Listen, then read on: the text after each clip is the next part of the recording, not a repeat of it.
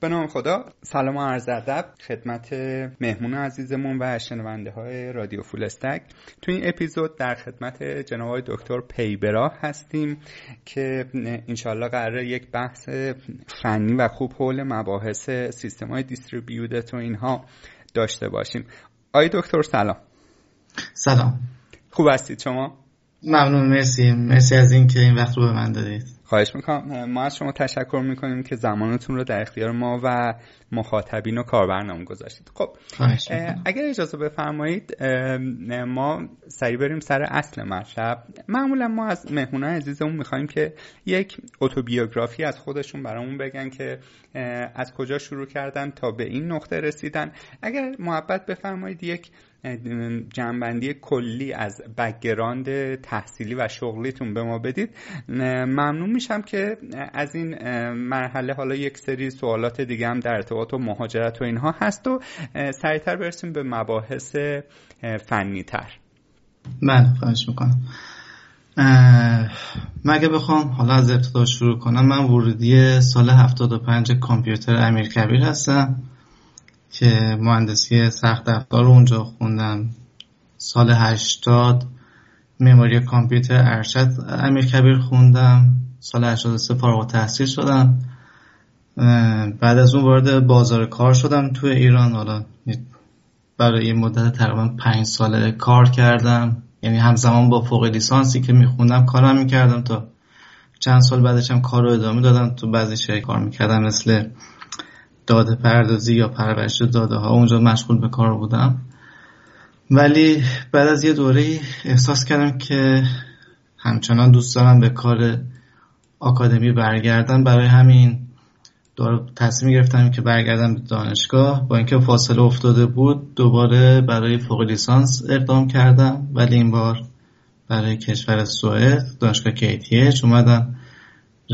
رشته دیستریبیوتد سیستم یا سیستم‌های توزیع شده رو خوندم برای در واقع مستر، و بعد از اون پی اچ دی رو همون دانشگاه KTH ادامه دادم تا سال 2013. در واقع من فارغ التحصیل شدم، پی اچ دی رو گرفتم. بعد از اون برای تقریبا مدت 2 سال یا 3 سال اگر اشتباه نکنم یه مؤسسه تحقیقاتی در سوئد بودم به اسم سیکس، Swedish Institute of Computer Science. اونجا به عنوان در واقع یه دوره پستاک اونجا گذروندم. بعد از اونم یه تقریبا کمتر از 2 سال دانشگاه آکسفورد رفتم به عنوان حالا پستاک دوم. و تو این فاصله که در واقع آکسفورد بودم برای در واقع پوزیشن اسیستنت پروفسور تو دانشگاه KTH اقدام کردم و حالا این فرصت رو داشتم که این پوزیشن در اختیار من قرار داده شد و الانم در واقع سوئد هستم. بله. خب شما اینطور که بنده متوجه شدم عاشق کار آکادمیک و تحصیل و تدریس هستید، یعنی بله. در کنار چیزی هم که یاد میگیرید دوست دارید اون دانشتون رو نشر بدید و تا پستاک هم رفتید، یعنی به قول جوونا تا اندش تقریبا رفتید شما. حالا سوالی که اینجا پیش میاد این هستش که یک آدمی که تونسته این مدارج علمی رو یکی پس از دیگری طی بکنه لایف استایلش چه شکلیه؟ آیا از همه تفریحاتش زده و مثلا همیشه سرش توی کتاب بوده، یا آدم باهوشی بوده، IQ خیلی بالایی داشته و خیلی عادی درس خونده؟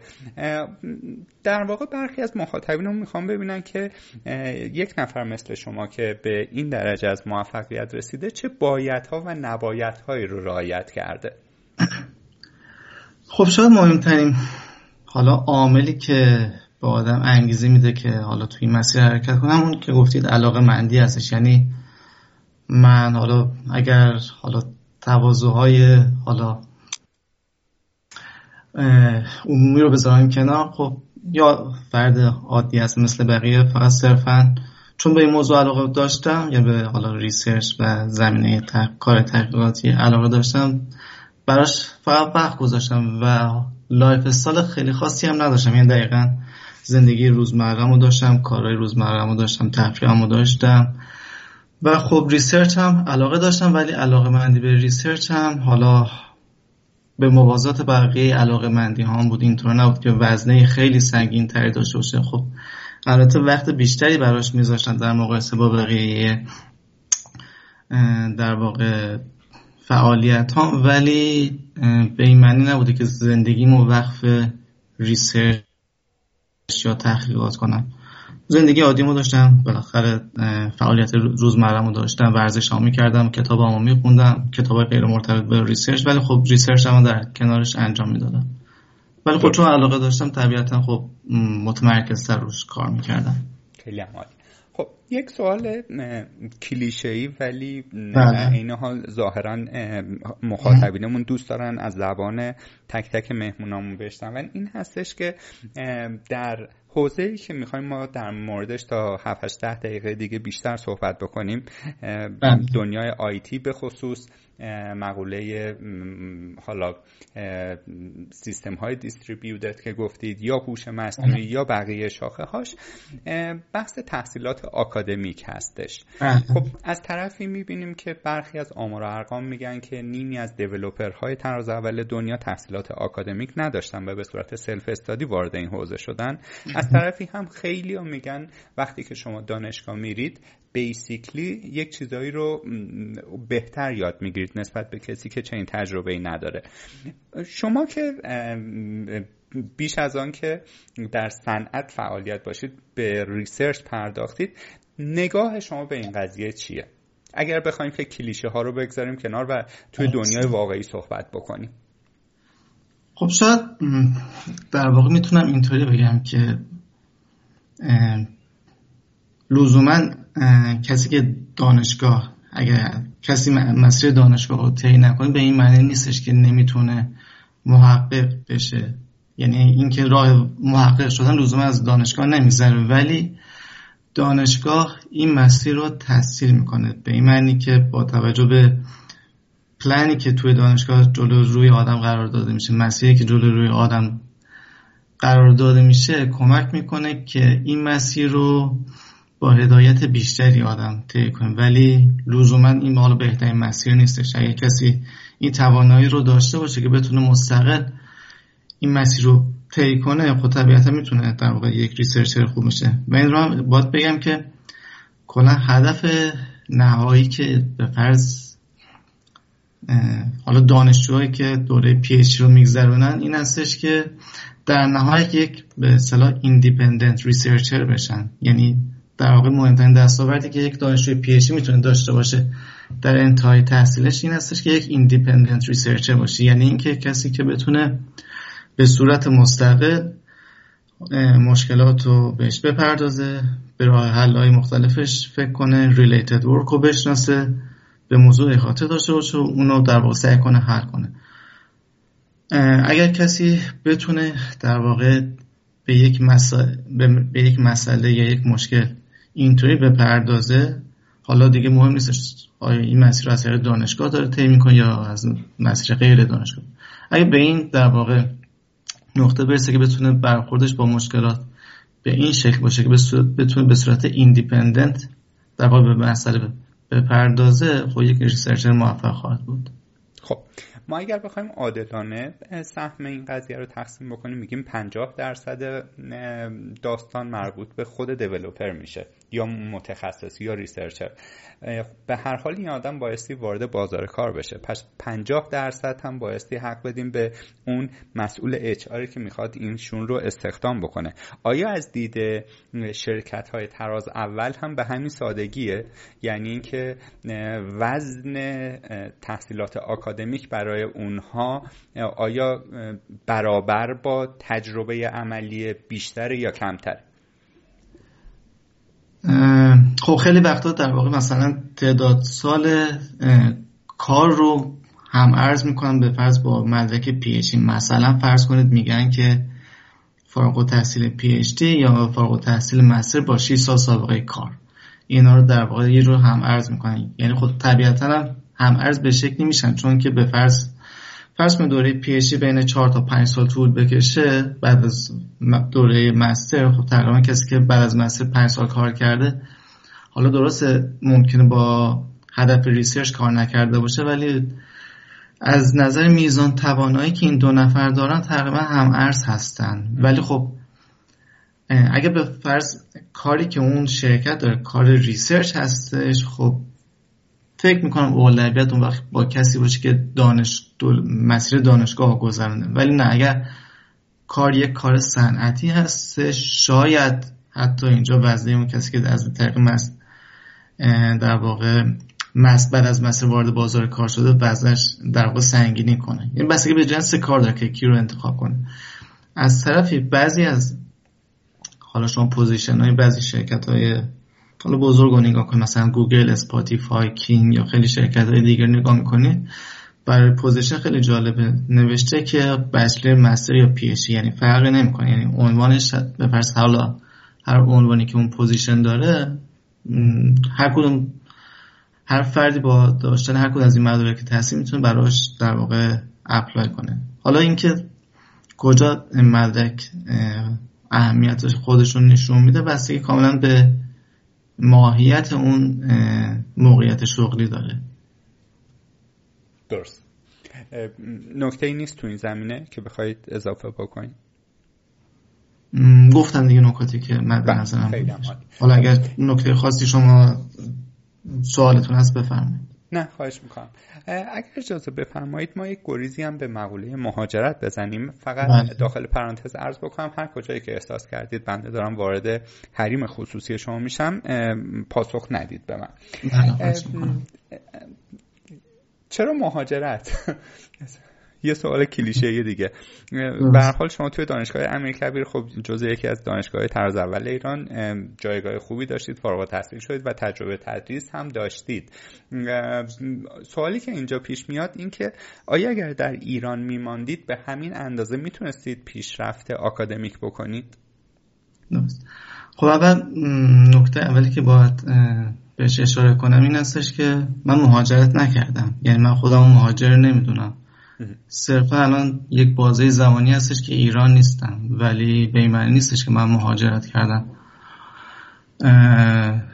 هر سال تقریبا 3 یا 4 بار طولانی مدت میام ایران و اینکه ممکنه هر لحظه برگردم ایران. یعنی به این معنی نیستش که من مهاجرت کردم، ولی شرایط کاریم الان به شکلی هستش که خب اینجا زندگی میکنم. اما از نظر این که آیا اگر ایران میموندم امکان فرصت در واقع ریسرچ بود یا نه، خب میشه گفتش که سربارهایی که ایران هستش تا حدی حالا بیشتر از اینجا هستش. یعنی کلا موانعی که وجود داره بیشتر هستش. به این معنی نیستش که نمیشه ریسرچ کرد. چرا؟ ریسرچرهای خیلی خوبی داریم، بچه‌های خیلی خوب دارن، کارهای خیلی ارزشمندی انجام میدن. ولی خب به فرض اگر شما بخواید یه کاری مشابهی رو ایران و اینجا انجام بدید، برای اینکه اون کار رو توی ایران انجام بدید باید انرژی خیلی بیشتری رو صرف کنید. ولی خب چرا، خیلی کارهای خوبی داره ایران. میشه تعریفتون رو از سربار بگید؟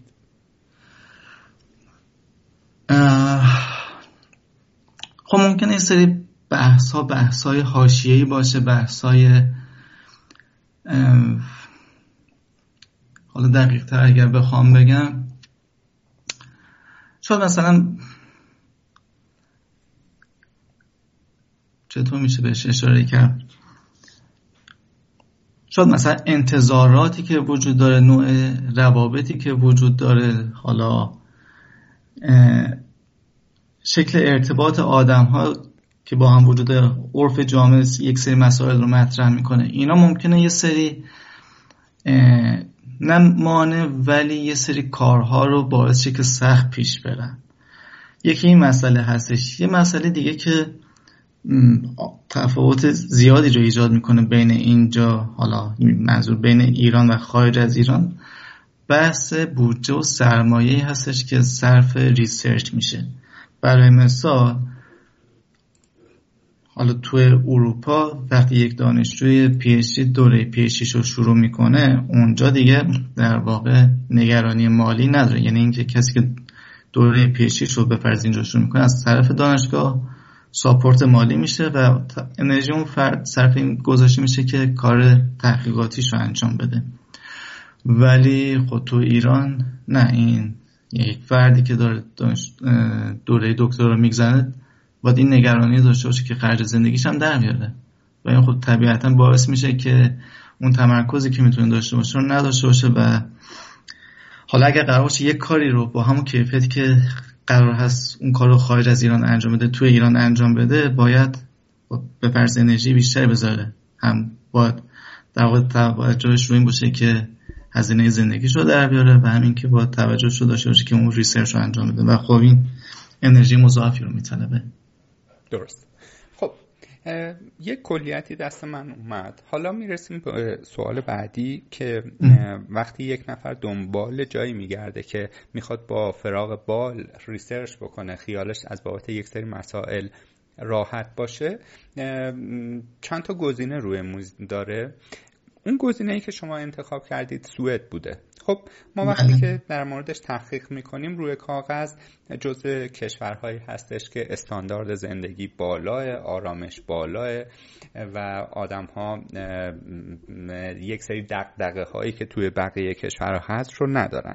میخوام ببینیم آیا دلایل انتخاب این کشور همینایی بود که بنده عرض کردم یا چیزهای دیگه‌ای بوده؟ شما وقتی که به دید آکادمیک برای پیشرفت خودتون نگاه میکردید دانشگاه‌های اونجا چیزی ارائه میکردن که مثلا یک کشوری مثل کانادا اون رو نداشت.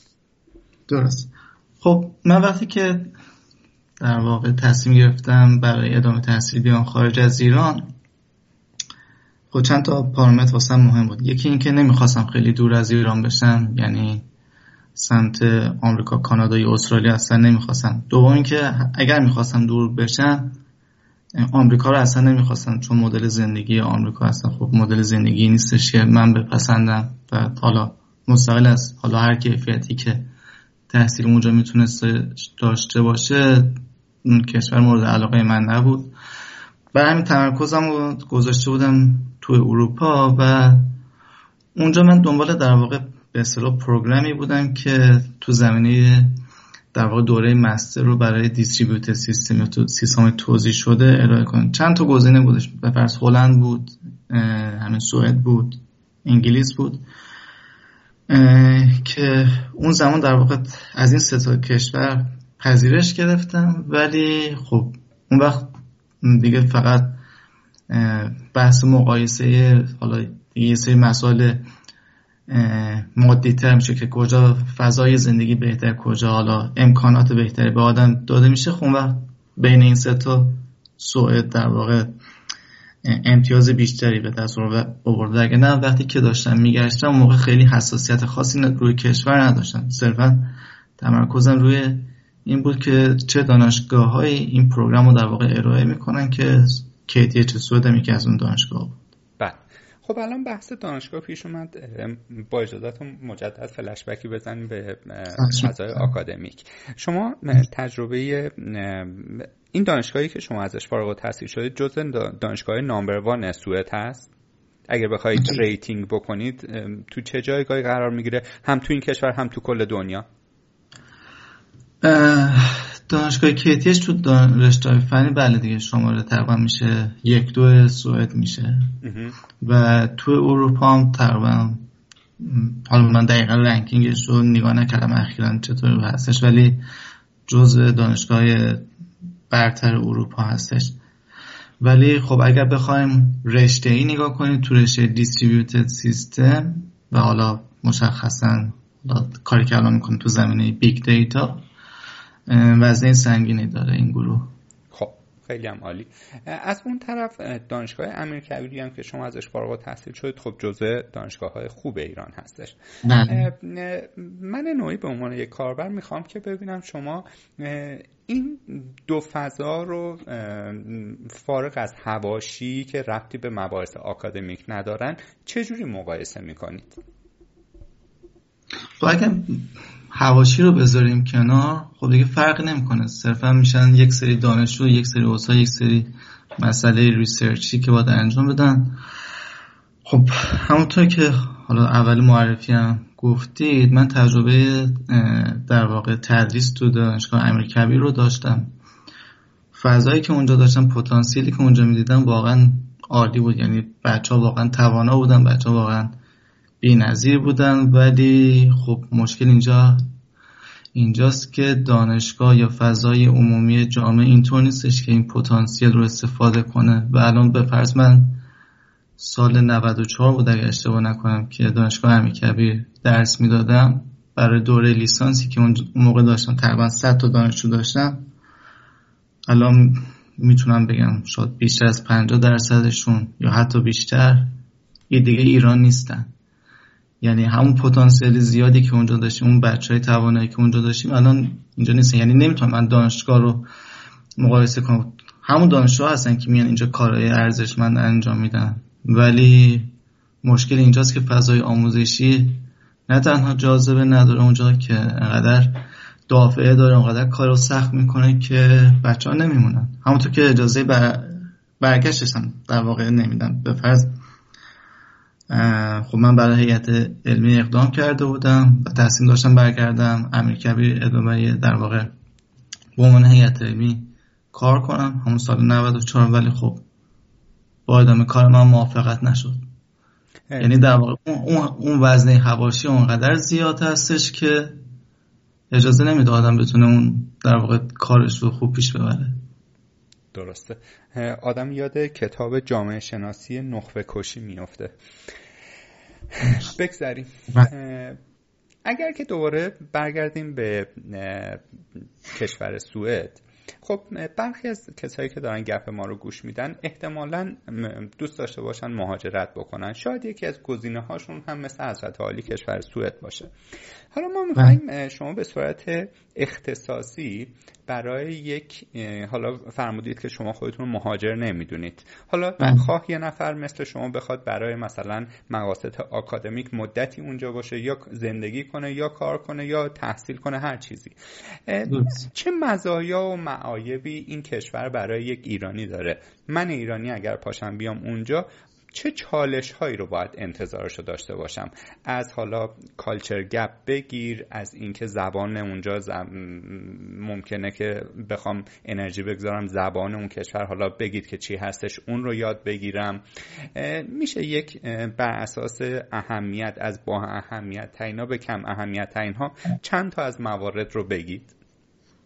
خب اگه بخوام نکات حالا به اصطلاح منفیش رو اول بگم، شاید همینطور که گفتیم کالچر گپ یکی از مسائل مهم اینجا هستش. خب اینجا کشور در واقع کشور هستش که مهاجر پذیر هستش، مهاجر زیاد هست، ولی کلا این روحیه حالا نجات پرستی کلمه خیلی سنگینه، ولی حالا فرض کنید نجات پرستی توی اروپا حالا روحیه هستش که وجود داره، حالا خاصه یا ناخواسته، ولی خب میگم خیلی کلمه خیلی سنگینه نجات پرستی. یعنی انقدر واقعا سیاه نیستش، ولی خب بالاخره این تفاوت دید بالا به پایین در هر صورت ناخواسته وجود داره.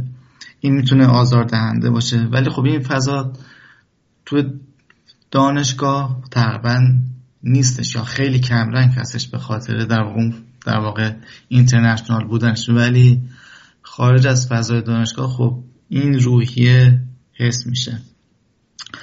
این خب شاید یکی از مهمترین مشکلاتش باشه. مسئله بعدی مسئله زبان هست. حالا شانسی که حالا توی خیلی از کشورهای اروپایی مثل کشورهای اسکاندیناوی، هلند یا مثلا بعضی کشورهای دیگه وجود داره این هستش که مردمش انگلیسی خوب میدونن. یعنی اینکه شما بدون دونستن زبان اون کشور هم میتونید در واقع زندگی روزمرتون رو داشته باشین، ولی واقعا دونستن زبان یک امر حیاتی هست. یعنی اگر آدم بخواد در جامعه با جامعه قاطی بشه، بتونه در بحث ها به صورت مؤثر شرکت کنه، خب زبان دونستن یه پارامتر مهمه و خب یاد گرفتنش هم میشه یکی از در واقع سختی هایی که پیش رو وجود داره. مسئله سوم که اینجا برای خیلی از بچه ها آزاردهنده است، که البته برای من آزاردهنده نیستش، مسئله آب و هوا و تاریکیشه. خب اینجا دوره زیادی از سال خب طول مدت روز کوتاه هستش، هوا تاریک، سرد، خب این باعث میشه خیلی ها دچار افسردگی بشن و این خب یکی دیگه از نکات منفی هستش که وجود داره. یعنی در واقع این سه تا پارامتری که نام بردم شد مثلا مهمترین نکات منفی هستش که اینجا بشه در واقع بهش اشاره کرد. اگر نکات مثبتی رو بخوام نام ببرم، خب به خاطر مدل سوسیال بودن حالا خیلی از کشورهای اسکاندیناوی در واقع این اختلاف طبقاتی که حالا ما تو ایران میبینیم یا تو کشورهای سرمایه‌داری مثل آمریکا میبینیم، خب اینجا به نسبت کمتر وجود داره. نه اینکه وجود نداره، خب قطعا وجود داره، ولی نسب اگه بخوایم نسبی مقایسه کنیم به نسبت خیلی کمتر هستش و این یک آرامش روانی به آدم میده. یعنی اینکه این تفاوت طبقاتی که واقعا حالا برای شخص من واقعا آزاردهنده بود اینجا وجود نداره و از طرفی حالا شرایط حالا مدل جامعه به شکلی هستش که در واقع مستقل از این که شما خارجی هستی، حالا مذهب چی هست، جنسیت چی هست، آیا تو اقلیتی هستی یا نه، در واقع قوانین کشور مدافع حقوق اقلیت ها هستش حداقل روی کاغذ و این باز هم یک آرامش روانی به آدم میده. ولی خب همیشه هیچ جا اونقدر ایدئال نیستش، همه اینا که میگن نسبی هستش به نسبت حالا کشورهای دیگه که حالا نام بردن. اینا میشه نکات مثبتش باشه و با توجه به در نظر گرفتن این حالا مسائل شرایط اجتماعی که اینجا وجود داره، یک فرد، یک دانشجو، حالا به فرض اگه از منظر یک دانشجو به مسئله نگاه کن، یک دانشجو PhD وقتی که وارد دوره PhDش میشه با حقوق دوره PhD که میگیره میتونه یک زندگی با امکانات در واقع مناسب با شرط زندگی خوب برای خودش بسازه بدون اینکه نه تنها دغدغه حالا زندگی خرج روزمرهش رو نداره، میتونه یک زندگی با کیفیت مناسب رو بسازه و این خب پارامتر خیلی مهمی هستش برای اینکه آدم بتونه فارغ از دغدغه‌های هزینه زندگی روزمره بتونه روی ریسرچش تمرکز کنه. خیلی هم عالی. خب همینجا بحث حقوق رو که پیش کشیدید، این به بخشی از اون کسانی اشاره کردید که میخوان کار تحقیقاتی بکنن. حالا فرض کنید یک نفر میخواد وارد بازار کار بشه، اگر بخوایم این دامنه بحثمون رو محدود بکنیم به کسانی که متخصص آیتی هستن، حالا یا دیولوپرن یا در زمینه بیگ دیتا کار میکنن یا سایر مباحث مربوطه، آیا آمار و ارقامی حالا با یک تلورانس مثلا چند صد یورو پایین بالا هست که به ما بگید یک متخصص آیتی وضعیت حقوقیش چجوریه و در کنار حقوق مزایای یک نفری که در این حوزه داره توی اون کشور کار میکنه چی هست؟ مزایاش در مقایسه با خب با جای دیگه یا اینکه نکنه شرایطی که اینجا در اختیارش قرار میده. به نکته خوبی اشاره کردید. شما مثلا گفتید که من 100 سالم آمریکا جزو گزینه‌هام نبود به خاطر حالا شرایطی که داره. مسلماً دوستانی دارید که توی سیلیکون ولی هستن یا توی سایر کشورهای اروپایی و خودتونم که تجربه کار و ریسرچ توی اون کشور دارید. اگر بتونید یک مقایسه کلی با بقیه جاها به صورت کیس استادی به اون بگید که مثلا اونجا اینجوریه، اینجا اینجوریه، خب مخاطب ما احتمالاً بتونه با دید بازتری اگر خواست مهاجرت کنه تصمیم بگیره. درست. خب اول جواب اون بحث در واقع حقوقی رو بخوام بگم، خب رنجش متفاوت هستش ولی میتونم بگم برای مثال یک کسی که با فوق لیسانس وارد بازار کار میشه یا یعنی که فوق لیسانسی که چندین سال تجربه کار داره وارد بازار کار میشه یا یعنی اینکه با پستاک به فرض وارد صنعت میشه، رنج حقوقی تقریبا مثلا حالا اینجا وارد پولش کرون هستش که که تقریبا مثلا میتونیم فرض کنیم هر یک کرون 0.10 یورو هستش، یعنی هر به فرض 1 یورو 10 کرون هست. اگه بخویم تو در نظر بگیم رنج حقوقی یک متخصص آیتی بین چیزی مثلا بین 35,000 کرون تا 60,000 کرون هستش در سال، در ماه. بله، یعنی میشه تقریبا بین 3500 یورو تا 6000 یورو در ماه هستش. خب حالا حالا سوال دومتون که حالا بخوام مقایسه کنم تفاوت محیط کاری بین اینجا و آمریکا، خب یکی از نکات مهمی که فراموش کردم اینجا اشاره کنم در مورد سوئد حالا یا کشور اسکاندیناوی این هستش که کار خب اهمیت داره، ولی زندگی هم اهمیت داره و خانواده هم اهمیت داره، سلامت هم اهمیت داره و کار در خدمت، یعنی فرد در خدمت کار نیست، کار همونقدر ارزش داره که بقیه پارامترهای دیگه زندگی اهمیت داره و این باعث میشه که سلامت زندگی در کل اینجا کیفیت بالاتری داشته باشه. ولی خب من تجربه کار و زندگی هم انگلیس داشتم، هم آمریکا برای یه دوره فرصت مطالعاتی رفته بودم. خب طبیعتاً اصلا اینطور نیستش، یعنی اونجا معیار اول کار هستش، دوم کار هست، معیار سوم کار هست، یعنی همه چیز کار هستش و فرد بنده کار هست و شما تا وقتی ارزش دارید که بتونید کار کنید و خب طبیعتاً نتیجه این هم میتونه این باشه، خود نتایج درخشانی میتونه داشته باشه. نتیجهش این هستش که خود تقریبا ریشه تمام حرکت های بزرگ که بررسی میکنید توی صنعت در واقع ریشه شون اکثرا تو آمریکا هست، ولی به چه قیمتی؟ این که آیا آدم باید بقیه جوانب زندگیش که شامل خانواده، سلامت، مطالعه، ورزش اینا رو بذاره کنار و در عوضش پیشرفت داشته باشه در خب این دیدگاه اینجا خیلی خریداری نداره.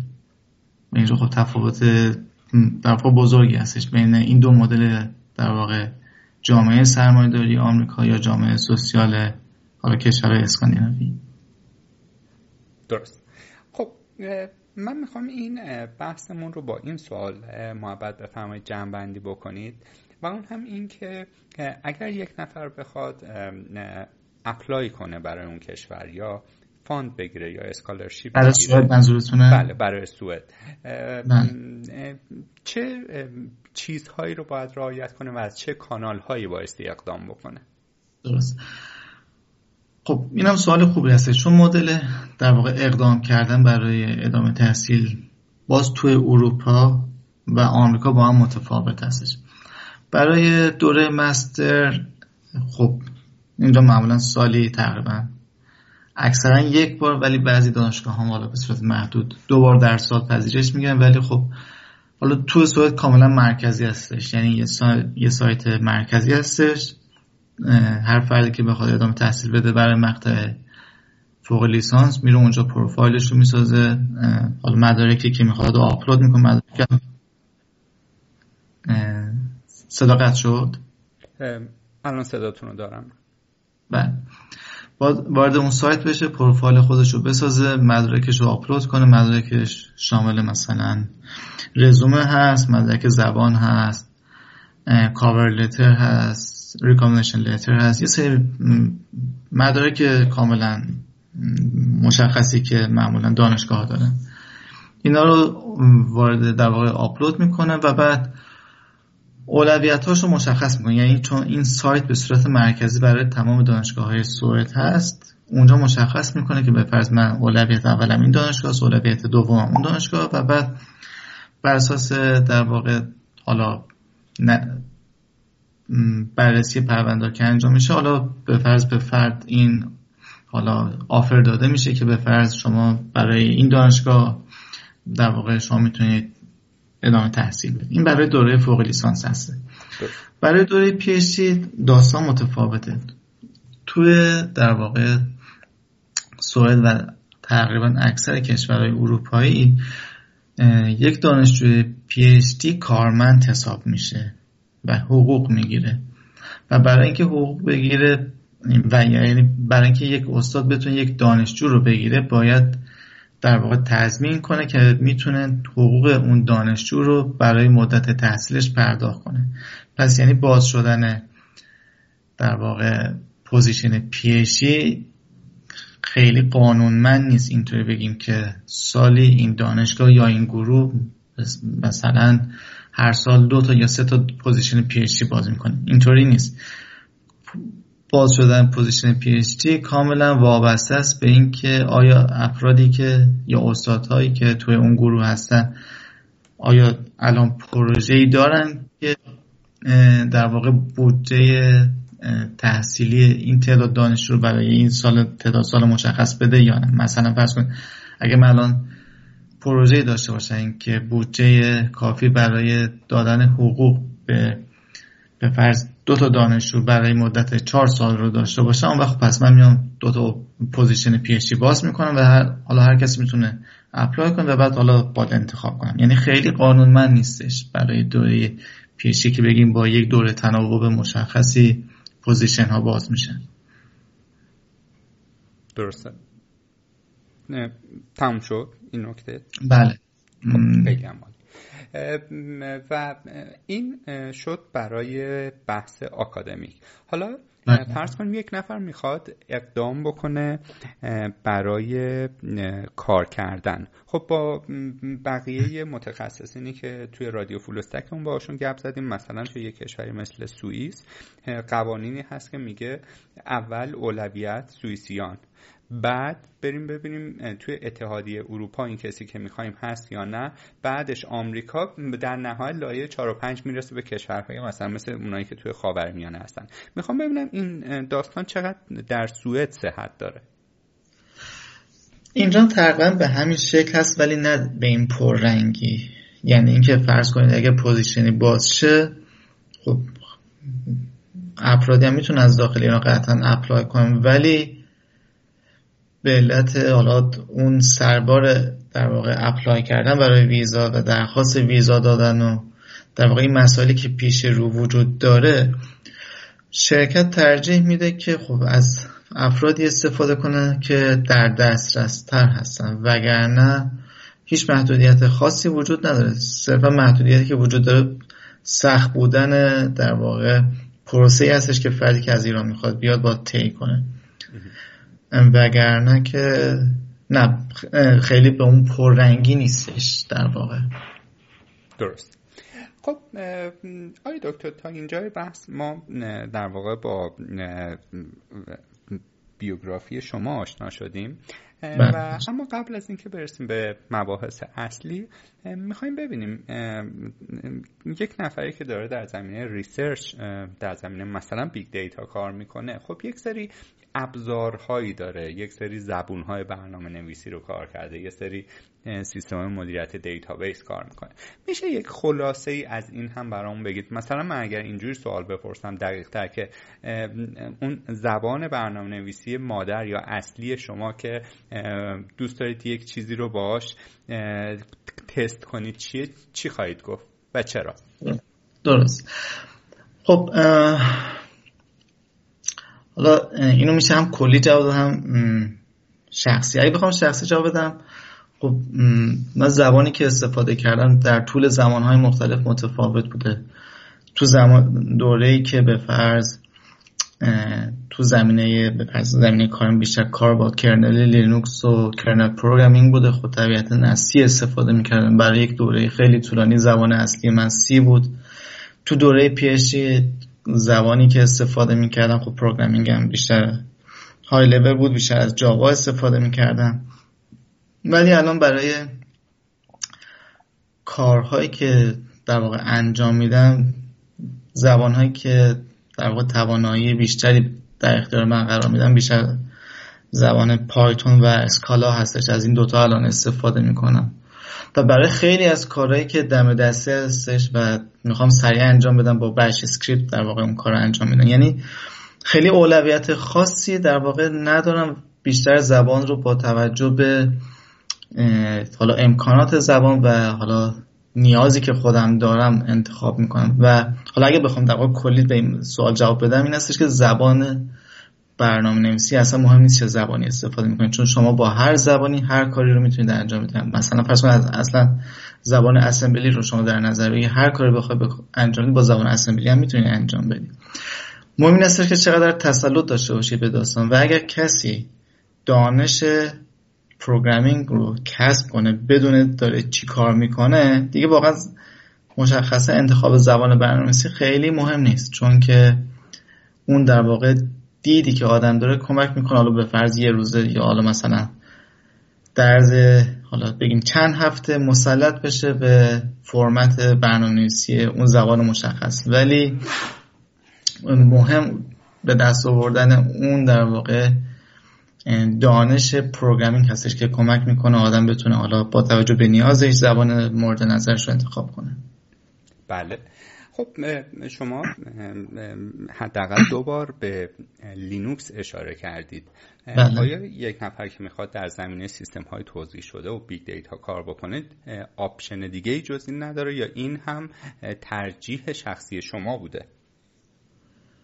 نه، این ترجیح شخصی من بوده، چون که به فرض البته این باید بگم که ابزارهایی که وجود دارن خود روی لینوکس راحت تر در واقع راه اندازی و حالا نصب میشن، ولی به این معنی نیستش که به فرض روی سیستم های دیگه روی حالا به فرض ویندوز یا مک نصب نمیشن یا سخت تره، ولی خود روی لینوکس راحت تره. اما من خودم دلیلش به خاطر علاقه شخصیم بودش که در واقع از لینوکس استفاده میکنم. یعنی اگه بخوام برگردم به سابقه حالا تجربه شخصی خودم، من دوره لیسانس هم کامپیوتر 386 داشتم. حالا نمیدونم شنونده‌های شما یا اصلا یادشون هستش یه همچین کامپیوتر یا نه، که در واقع 640K مموریش بود و حالا سی پیوش هم 386 بود و من روی اون داست داشتم. بعد که کامپیوترم عوض کردم مستقیما دیگه لینوکس نصب کردم و دیگه ادامه کار رو با لینوکس تا الان اومدم. یعنی هیچ وقت فرصت نشده که من با ویندوز مواجه بشم، از ویندوز استفاده کنم. یعنی صرفا به خاطر حالا علاقه شخصی که به محیط حالا بش و حالا محیط ترمینال کامندی داشتن اون مسیر رو طی کردم، وگرنه نه، خیلی اجبار خاصی نیستش که از محیط در واقع سیستم لینوکس استفاده کنید. درسته. والا من داخل پرانتز یک چیزی بگم، یه زمانی ما خیلی دفاع میکردیم از لینوکس که سیستم پایداری هست، حداقلش به من و شما 2 ساعت پیش ثابت شد که چه دردسری کشیدیم که بتونیم اصلا بله بکنیم. یعنی بعضی موقع اتفاقات عجیب غریبی توش میفته که یه ذره آدمو ناامید میکنه. بگذاریم. خب ما میخواییم روی 2 تا دستبندی کلی از اینجای بحث به بعد تمرکز بکنیم. یکی سیستم های توزیع شده هست و یکی بیگ دیتا، که با سیستم های توزیع شده گپمون رو با اجازتون شروع میکنیم. ولی تو بخشی از سوالات قبلیم در ارتباط با دیتابیس بود، دیتابیس های مبتنی بر SQL یا نو SQL ها، که فکر میکنم اگر در خلال این 2 تا دستبندی اون رو هم مطرح بکنیم خیلی راحت تر بشه در موردش توضیح داد.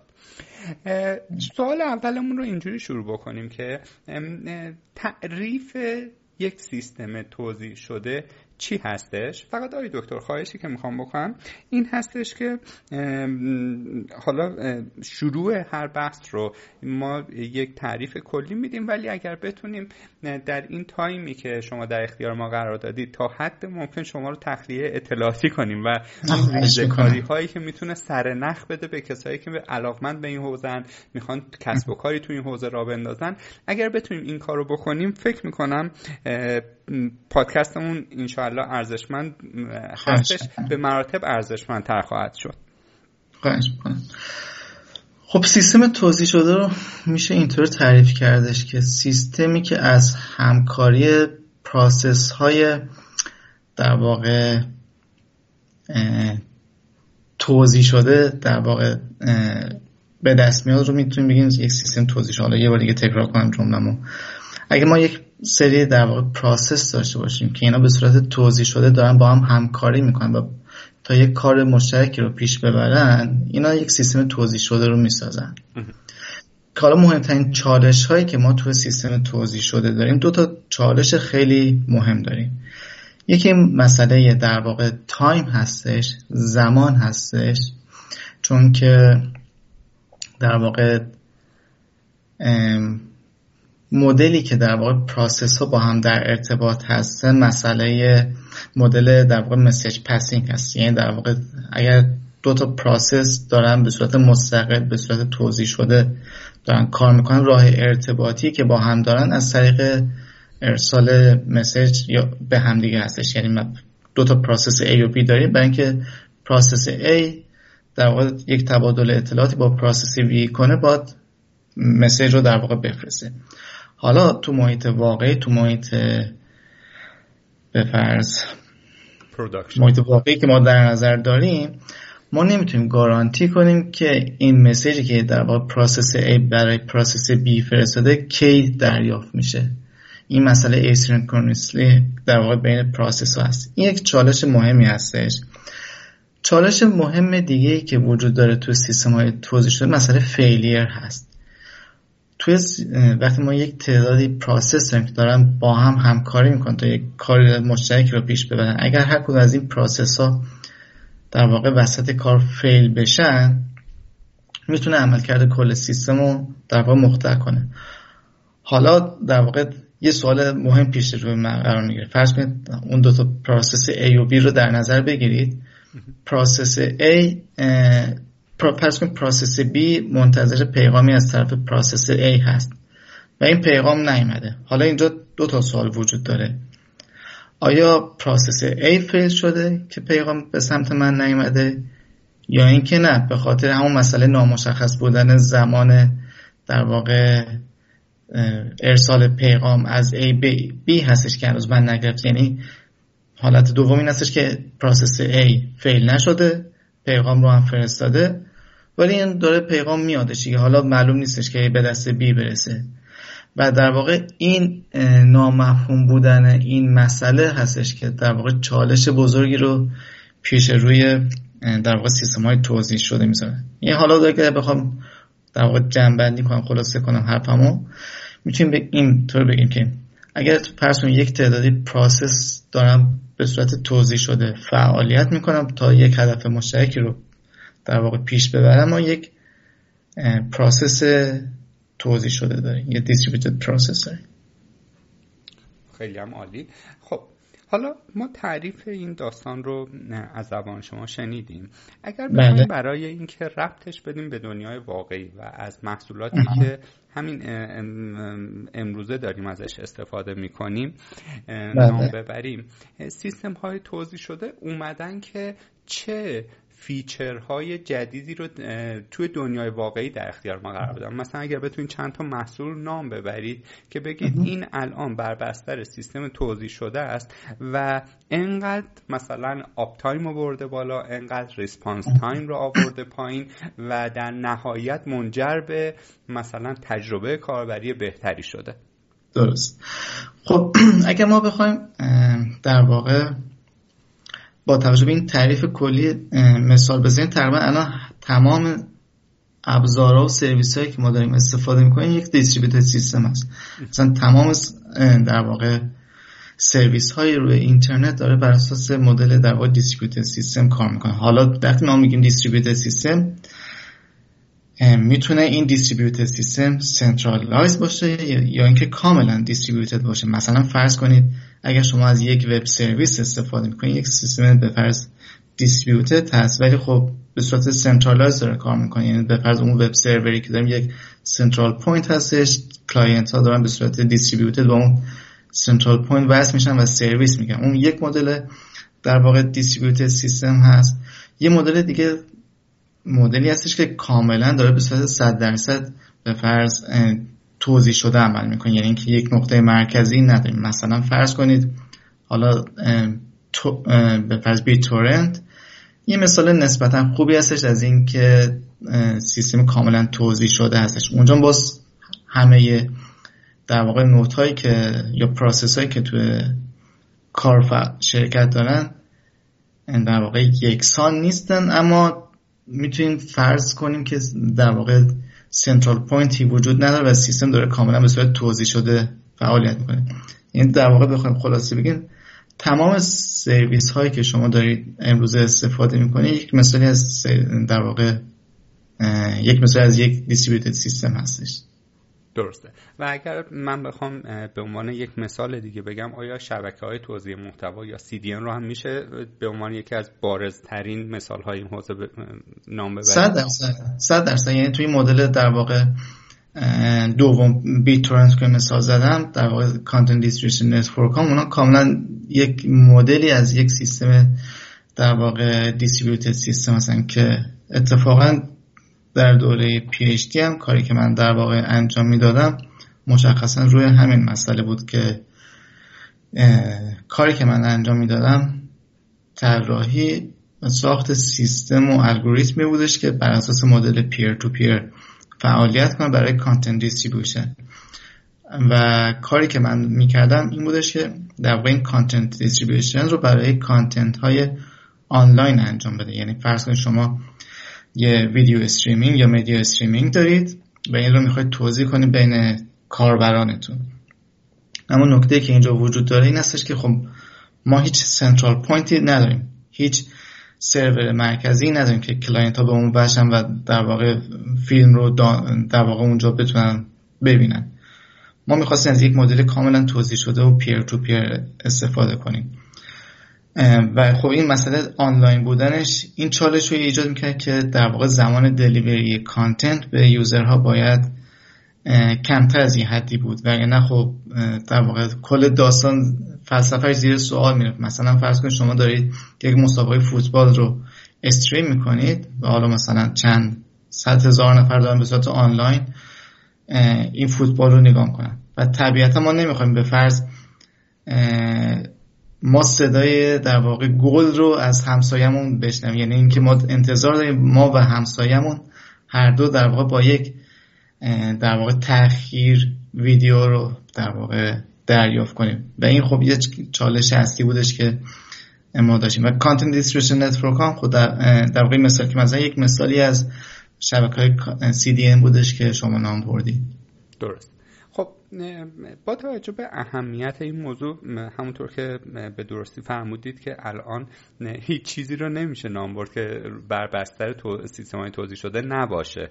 الان همه چیز در واقع به خاطر اهمیت این موضوع آوردن روی. خب بحث رقابت غول‌های فناوری به میون میاد که دارن روی این قضیه سرمایه‌گذاری میکنن.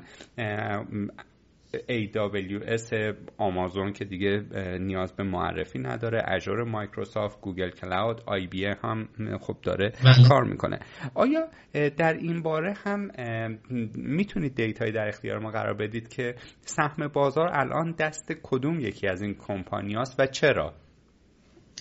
خب اگه اینا رو به عنوان در واقع به قول شما قولهای کلاود پرووایدر در نظر بگیریم، خب با اختلاف میشه گفتش که آمازون سهم بزرگتری رو از بازار در اختیار داره، بعد از اون مایکروسافت و گوگل هستن که در واقع و IBM، این سه تا هستن که بازار رو در اختیار دارن و بعد از اون هم خب باز شکسته میشه بین بقیه پرووایدرها. ولی خب حالا علت این که چرا اینها در واقع تبدیل به غول شدن، خب کلا همیشه قوی ها تو این بازاری که امروز داریم قوی تر و قوی تر میشن، سعی میکنن. همین که یک گروهی هم شروع کرد به پا گرفتن، حالا بخرنش و حالا به قدرت خودشون اضافه کنن و خب تو این رقابت اونی که در واقع سرمایه بیشتری داشته حالا متاسفانه خب قوی تر بوده و خب این شرکت هایی که اسپوردی هم زودتر وارد بازار شدن، هم خب پشتوانه علمی قوی تری داشتن و هم سرمایه بیشتری داشتن و طبیعتاً بازار رو دستشون گرفتن و حالا به عنوان یک عضو جدید وارد این رقابت شدن واقعا کار سنگینی هستش. یعنی نه تنها پشتوانه علمی خود که پشتوانه مالی و ساپورت های حالا دیگه، یعنی میخواد برای اینکه آدم بتونه تو این رقابت وارد بشه. درسته. قبل از اینکه سوال بعدیم که مرتبط با الگوریتم گاسیپ هست بپرسم، جایی من خوندم که میخوام ساعت و سقم این قضیه رو شما بفرمایید بگید. وقتی میگیم که آمازون در این صنعت شماره یک هستش، نیاز به توضیح نیست که تونسته شماره یک ها رو هم جذب خودش کنه، یعنی منظورم بهترین متخصصان دنیا در زمینه کلاود و اینها. جایی اشاره شده بود که اینها حتی اگر نیاز به مثلا فلان متخصص هم نداشته باشن، اما اگر ببینن یه تلنت خوبی هست جذبش میکنن، با اینکه نیاز ندارن، فقط به این بهانه که مثلا مایکروسافت نره استخدامش بکنه. این قضیه چقدر صحت داره؟ خب واقعیتش دانش منم در این زمینه بیشتر در حد شنیداری هستش. خودم مورد مشخصی رو که از نزدیک دیده باشم بتونم بهش استناد کنم نمیشناسم، ولی این موضوعی هستش که زیاد گفته میشه و خب فکر میکنم تا حد زیادی هم درست باشه، ولی نمیتونم به صورت مستند اشاره کنم که بگم موردی رو دیدم. درست. خب در معرفی حضرت عالی ما گفتیم که برخی از مطالعات شما، بخشی از مطالعات شما مبتنی بر الگوریتم‌های مرتبط با گاسیپ بوده. خب معنی لغوی گاسیپ میشه غیبت کردن. میخوام ببینم اصلا این ربطی داره به اون داستان؟ کلیت ماجرا از چه قراره؟ درست. خب همونطور که در مورد دیستریبیوتد سیستم داشتیم صحبت می‌کردیم، گفتیم دیستریبیوتد سیستم اگه در واقع طیفی از سیستم های مختلف رو در نظر بگیریم که یک سمتش مدل سنترالایزد، یعنی یک سنترال پوینت داریم که برای کلاینت ها بهش وصل میشن، در سمت دیگه طیف مدل پیر تو پیر رو داریم که هیچ نقطه مرکزی وجود نداره و نود ها مستقیما با هم تبادل اطلاع میکنن. حالا اگر مدل در واقع پیر تو پیر رو در نظر بگیریم که مدل سنترال پوینتی وجود نداره، راه ارتباطی برای توزیع اطلاعات یا توزیع داده بین نودها از الگوریتم گاسیپ استفاده میشه. که الگوریتم چطور کار میکنه؟ خیلی ساده هستش. توی مدل‌های پیر تو پیر فرضمون این هستش که هر نودی یا هر پیری توی شبکه یا توی این نتورک یه تعداد دیگه از پیرها رو میشناسم. مثلا من به عنوان یک نود 10 تا نود دیگه رو تو این شبکه میشناسم و این 10 تا نود من در واقع لزوما ثابت نیستن، یعنی میتونه به صورت پریودیک من نودهای دیگه رو میشناسم، یعنی در زمان تی من 10 تا نود رو میشناسم، در زمان تی به اضافه یک 10 تا نود دیگه رو میشناسم که در واقع اینجا یک الگوریتم دیگه تحت عنوان الگوریتم پیر سامپلینگ هستن که به من کمک میکنن که تو بازه‌های زمانی مختلف یه سری نود تصادفی دیگه رو من بشناسم. حالا گاسیپینگ چطور انجام میشه؟ پس من یه تعدادی نود رو میشناسم و یک داده‌ای رو میخوام منتقل کنم به نودهای دیگه. به صورت تصادفی فرض کنید یک یا چند تا از نودهایی که میشناسم رو انتخاب میکنم، این اطلاعاتی که دارم رو بهش میفرستم. حالا این اطلاعات میتونه به صورت پوش باشه، یعنی که اطلاعاتم رو بفرستم برای اون، به صورت پول باشه، یعنی که اطلاعاتی که اون داره رو بگیرم، یا یعنی که پوش پول باشه، یعنی بدم ازش بگیرم. خب من این کار رو انجام دادم. حالا هر کدوم از نوده که من در واقع این کار باشون انجام دادم، اونا هم باز با همسایه خودشون انجام میدن. یعنی فرض کنید من نوده A هستم، از بین همسایه خودم نود بی رو انتخاب کردم، بهش یه دیتایی رو فرستادم. نود بی هم یک سری همسایه‌ها داره. حالا اون از بین همسایه‌اش مثلا نود ایکس رو انتخاب میکنه، اون همین دیتا رو میفرسته برای نود ایکس. نود ایکس هم یه سری همسایه داره، مثلا فرض کنید نود پی رو انتخاب میکنه، میفرسته دیتا رو برای پی و اینطور اطلاعات در واقع پخش میشه در طول نتورک. و حالا این کار رو همه نودها یا همه پیرها دارن به صورت موازی انجام میدن و خیلی سریع به این طریق در واقع دیتا در طول شبکه پخش میشه. میشه در واقع با یک تخمین خوبی گفتش که اگر تعداد نودها یا تعداد پیرهایی که توی شبکه وجود دارن n باشن، بعد از لاگ n قدم یا بعد از لاگ n استپ تمام نودهای در واقع این نتورک اون دیتا که من میخوام ارسال کنم و در واقع کسب میکنن.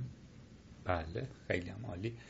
ما قبل از اینکه وارد این مبحث بشیم، حضرت علی داشته در مورد زبان‌های برنامه‌نویسی و اینها صحبت می‌کردید که بحث دیتابیس رو موکول کردیم به الان.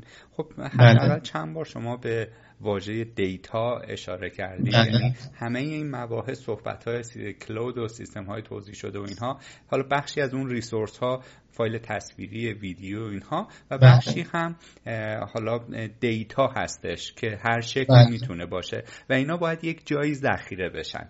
میشه در ارتباط با اون پلتفرم ذخیره سازی هم برامون توضیح بدید که نیاز داره که رید و رایت عجیب و غریب بسیار بالا سریع داشته باشه؟ چه فناوری‌های اینجا گوی سپر از بقیه می رو باین و الان چه در بخش ریسرچ، چه در بخش صنعت داره از چیا استفاده میشه و چرا؟ خب ما وقتی بحث ذخیره سازی داده رو صحبت میکنیم، حالا اینو میشه تو لایه‌های مختلف بحث کرد. تو پایه‌ترین و پایین‌ترین سطح ذخیره سازی دیتا به شکل فایل هستش، یعنی همون کاری که فایل سیستم انجام میده. ما انتظاری که از یک فایل سیستم، یک سیستم عامل داریم این هستش که در واقع به یوزر این امکان رو بده که در واقع فایلش رو روی در واقع دیسک ذخیره کنه و هر لحظه که خواستش اون رو بازیابی کنه. خب همین مسئله وقتی که در واقع دیتای ما زیاد میشه یا تعداد فایل‌های ما زیاد میشه یا حجم فایل ما زیاد میشه، همین مسئله رو ما داریم، همین نیاز رو داریم. خب اونجا ما با مسئله دیستریبیوتد فایل سیستم ها مواجه میشیم که در واقع کاری که میکنه در واقع همین کاری که یک لوکال فایل سیستم برای ما انجام میده رو به صورت دیستریبیوتد انجام میده. مثلا ما روی لوکال فایل سیستم اگر به فرض ویندوز داریم از NTFS استفاده میکنیم، یا اگر مثلا لینوکس داریم به فرض از EXE4 استفاده میکنیم.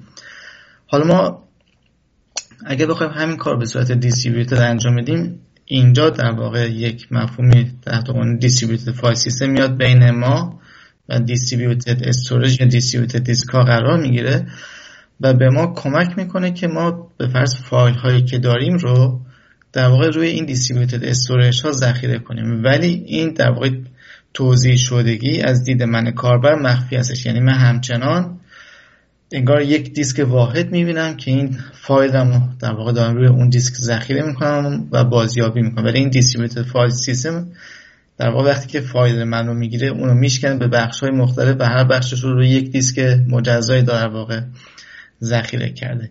این تو پایین ترین سطح هستش، یعنی اگر من بخوام دیتامو یا فایلمو به صورت یک فایل ذخیره کنم. ولی اگر قرار باشه من از امکانات در واقع از امکانات دیتابیس استفاده کنم، خب اون وقت من دو گروه دیتابیس مختلف پیش رو وجود داره. یک سری از دیتابیس ها ریلیشنال دیتابیس ها هستن که و یکی دیگه در واقع نو اسکیوال دیتابیس ها هستن که ریلیشنال دیتابیس ها مشخصه اصلیشون این هستش که در واقع برای من اسید پراپرتی رو برآورده میکنه. اسید پراپرتی در واقع اتمیسیتی هستش که Aش هستش، Cش کانسیستنسی هست، Iش آیسولیشن هست و D دورابیلیتی هستش که در واقع مشخصه اصلی ریلیشنال دیتابیس ها برآورده کردن این 4 تا مشخصه اسید هستش. خب این خیلی خوب هستش، برای خیلی در واقع کارها ما نیاز داریم که در واقع حتما این 4 تا پراپرتی برامون برآورده بشه. برای مثال مهمترین مسئلهش کانسیستنسی یا استرانگ کانسیستنسی هستش. به چه معنی استرانگ کانسیستنسی؟ یعنی اینکه من در هر لحظه لازم هستش که وقتی دیتایی که میخوام بخونم حتما آخرین و آپدیت شده ترین دیتامو بخونم که نیاز ما مثال خیلی خوبش تو کارهای بانکی هستش. یعنی من اگه قرار باشه حساب بانکی رو بخونم یا به فرض پولی رو میخوام مبادله بکنم و قرار باشه برم این اطلاعات حساب رو بخونم، وقتی اطلاعات رو میخونم باید حتما آخرین اطلاعات و بروز شده ترین اطلاعات رو من بتونم بخونم. ولی در واقع برآورده کردن این 4 مشخصه و مخصوصا کانسیستنسی کار خیلی سنگینی هستش و به شکلی در تضاد هستش با اسکیلبیلیتی. یعنی اگر من بخوام کانسیستنسی رو برآورده کنم اون وقت سیستم من خیلی اسکیلبل نخواهد بود. برای همین برای در واقع برآورده کردن اسکیلبیلیتی NoSQL دیتابیس ها اومدن که ایدهشون این هستش که میگن که ما میایم یه مقدار ساده تر با اسید پراپرتی برخورد میکنیم ولی در عوضش اسکیلبیلیتی در اختیار کار برقرار میدیم. چطوری؟ یعنی ما میایم به جای در واقع استرانگ کانسیستنسی ایونچوال کانسیستنسی در اختیار کار برقرار میدیم ولی خود سیستم رو اسکیلبل میکنیم. ایونچوال کانسیستنسی یعنی چی؟ یعنی اینکه بازه‌های از زمان وجود هستش که ممکنه توی اون بازه‌ها اگه کاربرهای مختلفی به فرض بخوان دیتا رو بخونن ممکنه دیتاهای متفاوتی رو بخونن، یعنی این کانسیستنسی باشه بین در واقع دیتا که اینا میخونن ولی ایونچوالی یا در نهایت این دیتا کانسیستنت میشه و همه دیتاهای بروز شده رو خواهند داشت ولی یک بازه زمانی هستش که این دیتا ممکنه کانسیستنت نباشه بین کاربران مختلف. ولی خب برای خیلی نیازها برای خیلی اپلیکیشن ها این امر حیاتی نیست. مثلا خیلی مثال سادهش این هستش که خیلی جا میگن سوشال نتورک ها بانک نیستن، یعنی ما برای سوشال نتورک ها در واقع اسکیلبیلیتی ممکنه پارامتر مهمتری باشه تا کانسیستنسی. یا مثلا یه مثال دیگهش به فرض تو سرویس آمازون، تو سرویس خرید آمازون اونا اومدن از NoSQL دیتابیسی استفاده کردن به اسم داینامو که توی داینامو اومدن به جای استرانگ کانسیستنسی ایونچوال کانسیستنسی رو استفاده کردن ولی در عوضش اسکیلبیلیتی برآورده کردن که ایونچوال کانسیستنسی باعث میشه که مثلا فرض کن شما یه سری به فرض آیتم رو از در واقع سایت انتخاب کردید انداختید توی سبد خریدتون ولی مثلا یه دفعه دیدید یه آیتم ممکنه کم شده باشه یا مثلا یه آیتم ممکنه به فرض حال مشخصا با اون چیزی که شما انتخاب کردید نباشه. درست؟ ولی در نهایت این درست میشه ولی ممکنه یک اینکانسیستنسی اینجا به وجود بیاد ولی این اینکانسیستنسی خیلی امر در واقع خطیری نیستش که حالا مشکل ایجاد کنه. در واقع به فرض داینامو پذیرفته که من این کانسیستنسی رو میخرم، حالا به جون میخرم ولی در عوضش سیستم رو اسکیلبل کردم. در واقع NoSQL دیتابیس ها و ریلیشنال دیتابیس ها اونا در واقع در دو سمت طیف در واقع این دیتابیس ها قرار دارن. دسته سومی از دیتابیس ها هستن که تحت عنوان NewSQL دیتابیس ها معرفی شدن. مثلا فرض کن اسپنر که کاری که کردن اومدن در واقع این دو مشخصه اسکیلبیلیتی و استرانگ کانسیستنسی رو کنار هم قرار دادن که به فرض حالا بیشتر حالا داخل خود این در واقع قولشون قولهای بزرگ میبینید این دیتابیس های نیو اسکیل دیتابیس ها مطرح شدن. به فرض اسپنر خب یا F1 اینا دیتا نیو اسکیل دیتابیس های هستن که توی گوگل داره استفاده میشه. حالا این خلاصه بودش از حالا روش‌های مختلفی که میشه دیتا رو ذخیره کرد، حالا چه توی فایل سیستم چه توی دیتابیس. حالا اگه باز سوال مرتبط بیشتری هستش بفرمایید که من میخوام ببینم که درست متوجه شدم یا نه. در واقع مقایسه بین دیتابیس های SQLی و NoSQLی اون هم این که برای اینکه به قول شما اسکیلبیلیتی بره بالاتر و پرفورمنس بهتری در اختیار کاربر قرار بگیره ممکنه یک سری ناسازگاری ها اون وسط باشه ولی دیتا البته یه نکته باشه تو پرانتز اشاره کنم اسکیلبیلیتی لزوما با پرفورمنس همراه نیستش. یعنی من میخوام سیستمم اسکیلبل باشه ولی پرفورمنس پارامتر دیگه ای میشه. درست. تمرکز در واقع این سمت NoSQL این هستش که من میخوام در واقع اسکیلبیلیتیمو بالا ببرم. بله. خب پس من تصحیح بکنم، اگر اون اومد که اسکیلبل بکنه، ولی کن ممکنه که به قول شما در چند لحظه یک سری چیزهایی ببینه که کاربر مثلا من اینو انتخاب کرده بودم الان نیست و اینها، ولی اون پشت پرده یک سری کرانجاب ها هستن که دائم دارن اینها رو هندل میکنن که این اینکانسیستنسی ها به حداقل برسه. چنین چیزی وجود داره یا اشتباه متوجه شدم؟ خب مثلا فرض کنید تو همین مدل به فرض تو دیتابیس نو اسکیل داینامو ما ایونچوال کانسیستنسی داریم.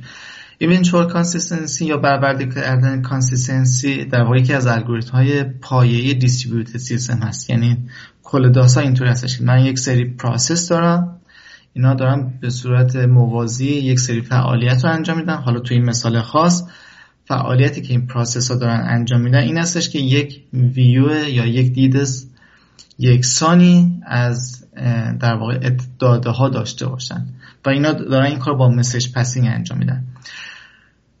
اگه بخوام استرانگ کانسیستنسی داشته باشم میگه که در واقع این نود ها تا وقتی که 100% دید همشون یکسان نباشه اعلام حضور نمیکنن، یعنی اعلام نمیکنن که کار به در واقع به اتمام رسیده. یعنی وقتی میگن در واقع کار به اتمام رسیده که تمام به فرض n تا پروسس یک دید یکسان داشته باشن. ولی برای اینکه اسکیلبل باشه سیستم، ما میگیم که این در واقع شرط رو برمیداریم و میگیم که همین که به فرض یکی از این پروسس ها به این نتیجه رسید که دیدش نهایی شد اعلام کنه که کار تموم شده است. درست؟ یعنی فرض کنید از به فرض n تا پروسسی که دارن در واقع دیتا رو جابجا میکنن برای اینکه در واقع دیتا بینشون به اشتراک گذاشته بشه، همین که اولین پروسس دیتا رو گرفت میگه خب پروسه در واقع تبادل اطلاعات به اتمام رسید.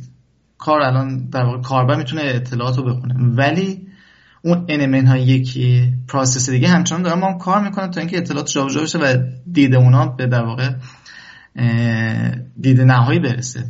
ولی تو این فاصله اگر کاربر دیتا رو بخواد از یکی از اون انمن های یک در واقع پروسس دیگه بخونه، خب ممکنه اطلاعات قدیمی تر رو بخونه. ولی خب در جواب سوال شما درسته، وقتی که پروسس شماره یک اعلام میکنه که کار به اتمام رسید، ولی اون انمن ها یک پروسس دیگه دارن تو بک‌گراند با همچنان تبادل اطلاعات میکنن برای اینکه در واقع اون ایونچوال کانسیستنسی رو برآورده کنن.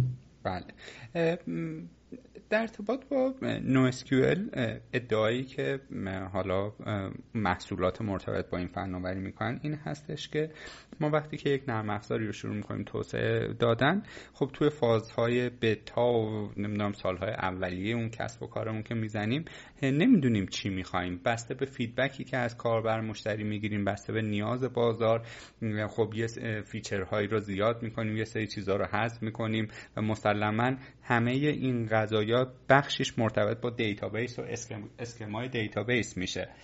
NoSQL میگن که من دست توی دیولوپر رو باز میگذارم که خیلی محدود نشی که از یک سری رول بخوای تبعیت بکنی. حالا از یک جایی به بعد اگر که خواستی تغییری تو اسکما بدی، اون دیتاهای قبلی چی میشه، جدیدا چی میشه و اینها، و میگه تو این زمینه هم دستت رو باز میگذارم. میتونم خواهش کنم در این خصوص هم برامون توضیح بدید که چی جوری به این مهم دست پیدا کرده، چون خیلی چیز خوبیه در روی کاغذ حداقل. درست، واقعش خیلی هم اینطور نیستش. یعنی ما در واقع دیتا تایپ های یا دیتا مدل های مختلفی تو NoSQL دیتابیس ها داریم که در واقع حالا بخوام به صورت کلی در واقع دسته‌بندی های مختلف دیتا مدل ها که تو NoSQL ها داریم و نام ببرم، 4 تا مدل میشه اسم ببریم. ساده ترین مدل کی ولیو هستش که تو مدل کی ولیو دیتا مدل ما در واقع دیتابیسمون میتونیم فرض کنیم که در واقع یک تیبلی هستش. این تیبل 2 تا ستون داره، یه ستون کی داره که کلیدهای ما هستن، یه ستون برای هر کی یک ولیو داریم که حالا ما هیچ شرطی داخل ولیو نمیذاریم. در این حالت این مدل که شما میگید درسته، یعنی ما ولیو من کاملا در واقع باز هستش که دست کاربر بازه که هر آبجکتی رو میخواد با هر ساختاری که میخواد داخل این قرار بده.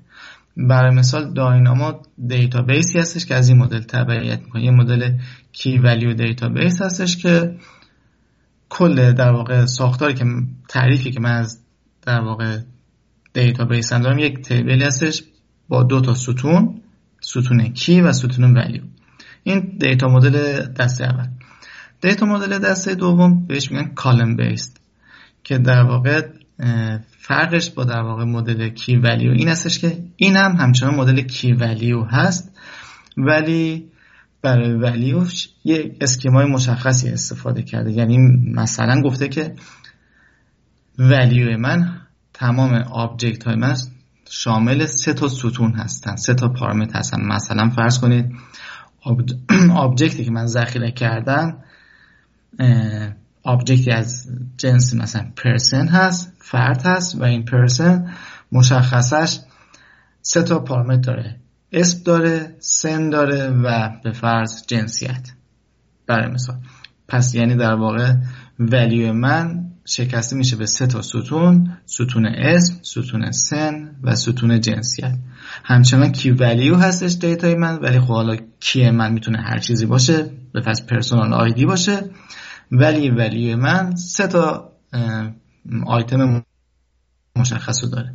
اینجا برخلاف مدل کی ولیو دست کاربر باز نیست. کاربر موظف هستش که حتما از در واقع اسکیمایی که دیتابیس مطرح کرده استفاده کنه. برای مثال بیگ تیبل یا اچ بیس یا کاساندرا اینا دیتابیس هایی هستن که بر اساس مدل کالم بیس کار میکنن. دسته سوم مدل داکیومنت بیس هستش که اینا هم باز همچنان کی ولیو هستن. ما یک ستون کی داریم، یک ستون ولیو داریم، ولی ولیو ما اینجا در واقع اسکیما داره، ولی اسکیما ما میتونه کاملا داینامیک باشه. چطوری؟ یعنی اینکه به جای اینکه به فرض ما بیان تعداد ستون هامونو مشخصا بگیم 3 تا ستون داریم، میایم میگیم که ستون های من به فرض از XML یا JSON استفاده میکنن برای اینکه محتویات ولیوم رو تعریف کنن. اینجا خب دست کاربر باز تا حد بیشتری باز هستش در مقایسه با کالم بیس، ولی باز محدودیتی داره که باید به فرض اون ساختاری که توی جیسون براش تعریف شده رو حتما ازش تبعیت کنه. که اینجا برای مثال میتونی از کاوچ دی بی یا مونگو دی بی اسم ببرید دیتابیس هایی که از این مدل استفاده میکنن. دسته چهارم هم در واقع گراف دیتابیس ها هستن که توی این مدل در واقع آبجکت ها یا در واقع آبجکت هایی که ما میخوایم ذخیره کنیم در قالب نوت های ما توی گراف در نظر گرفته میشن و ارتباط بین آبجکت ها به شکل لینک بین این در واقع نوت ها در نظر گرفته میشه. برای مثال اگه ما قرار باشه از یک گراف دیتابیس برای ذخیره اطلاعات کاربران یک سوشال نتورک استفاده کنیم، مثلا میتونیم بگیم پروفایل هر فرد یک نود این گراف هستش و به فرض کانکشن بین افراد در واقع لینک های این گراف رو برام میسازن. اینجا میتونیم برای مثال به Neo4j یا دیتابیس های دیگه در واقع اشاره کنیم. پس 4 تا در واقع دیتا مدل مختلف داریم که تو مدل در واقع کی ولیو هستش که فقط دست کاربر باز هستش که هر مدلی رو میخواد استفاده کنه برای ولیوش. تو مدل های دیگه تا حدی در واقع دستش بسته هستش. خیلی هم عالی. آقای دکتر من میخوام این بحث رو کل داستانی رو که گفتیم در قالب یک مثال فرضی محبت کنید برامون جمع‌بندی کنید. فرض کنید که من میخوام از فردا یک فروشگاه آنلاین بزنم به اسم بهزاد کالا داتای آر. این چند تا فیچر داره، یک بخش ثبت نام یوزر داره، یک بخشی داره که کالاها باید داخلش درج بشن، یک بخش دیتا ماینینگ داره که رفتار کاربر رو رصد میکنه که بتونه یک سیستم رکامندر در اختیار سیستم قرار بده، یک بخش چت آنلاین داره که توجه کرده باشیم گوشه پایین سمت راست یه پاپ‌آپی باز میشه میگه سوالی داری تو اینها. میخوام بگم که جمع‌بندی بکنید که با توجه ماهیت این ماژول های این فروشگاه آنلاین فرضی ما کجا بایستی از دیتابیس های SQLی استفاده کنیم و مثلا از کدوم سیستم مدیریت دیتابیس و کجا از NoSQL یا اصلا ممکنه بگید کل داستان رو با MySQL میشه جمع کرد. درست. خب همونطور که گفتم، یعنی همون اول که در واقع به تفاوت NoSQL و ریلیشنال دیتابیس ها اشاره کردم، در واقع نیاز ما هستش که تعریف میکنه به کدوم سمت بریم. اگر فرض کنید دیتای ما اونقدر حساس باشه که در واقع برآورده کردن کانسیستنسی وزنه خیلی سنگینی هستش توی اپلیکیشن ما، اون وقت خب باید ما بریم به سمت در واقع ریلیشنال دیتابیس ها و بعد از در واقع ریلیشنال دیتابیس های به وجه کلاستر استفاده کنیم، مثلا MySQL کلاستر استفاده کنیم اگه میخوایم اسکیلبیلیتی هم داشته باشیم. ولی نه، اگر در واقع کانسیستنسی اونقدر وزنی زیادی نیست و من صرفا میخوام دیتامو به شکل خیلی ساده ذخیره کنم، به فرض میگم دیتای من شامل به فرض یوزر آیدی ها هستش و حالا یک آبجکتی که تمام اطلاعات فرد قرار داره، خب اینجا مثلا من میتونم خیلی ساده به فرض از داینامو به فرض استفاده کنم، یا شاید حتی بهتر باشه اینجا از یک داکیومنت بیس دیتابیس استفاده کنم. یعنی به فرض من میگم اطلاعات کاربرامو میام در قالب پروفایلاشون رو در قالب به فرض از قالب جیسون استفاده میکنم که تعریف کنم و بعد میتونم به فرض از یک MongoDB استفاده کنم تا بتونم در واقع دیتابیسمو در واقع اطلاعاتو ذخیره کنم. این برای ذخیره سازی داده. ولی بخشای دیگه که استفاده در واقع نامبردی مثلا برای دیتا ماینینگ یا کارهای در واقع پیچیده‌تر، خب اونجا قطعاً ابزارهای دیگه رو ما باید استفاده کنیم. حالا باز بستگی به حجم در واقع پروسس که ما میخوایم انجام بدیم، اگر پروسس لازم باشه توزیع شده انجام بشه یا که نه به فرض سنترالایز هم یا لوکال هم بتونیم انجام بدیم، خب ابزارهای مختلفی داریم. مثلا اگه بخوایم کارهای پیچیده به صورت توزیع شده انجام بدیم، خب ابزارهایی مثل اسپارک، فلینک قطعاً استفاده میشه. اگر به فرض بخوایم کارهای دیتا ماینینگ سنگین انجام بدیم، بخوایم بریم سراغ ماشین لرنینگ یا دیپ لرنینگ انجام بدیم، خب اونجا ممکنه بخوایم بریم مجبور بشیم بریم سراغ TensorFlow، یا به فرض اگر بخوایم پردازش‌هایی که انجام میدیم به صورت آنلاین باشه، یعنی به محض اینکه تا داده اومد داده رو بگیریم در جا پروسس کنیم جواب بدیم، وقت لازم هستش بریم سراغ ابزارهایی که برای پردازش داده‌های استریمینگ استفاده میشه، مثلا فرض کنید استورم یا اسپارک استریمینگ یا فلینک، اینا میتونیم استفاده کنیم. یا بسته به کار در واقع نیازی که ما داریم باید ابزار رو در واقع انتخاب کنیم. شاید خیلی کلی نشه صرفا با در واقع نگاه به کلیت داستان بگیم ما چه ابزاری رو میخوایم. مشخصا باید ببینیم جنس دیتامون چی هستش، نیازی که داریم چی هستش، تا بر اساس اون بتونیم در واقع ابزار مناسب و معرفی کنیم. خیلی هم عالی.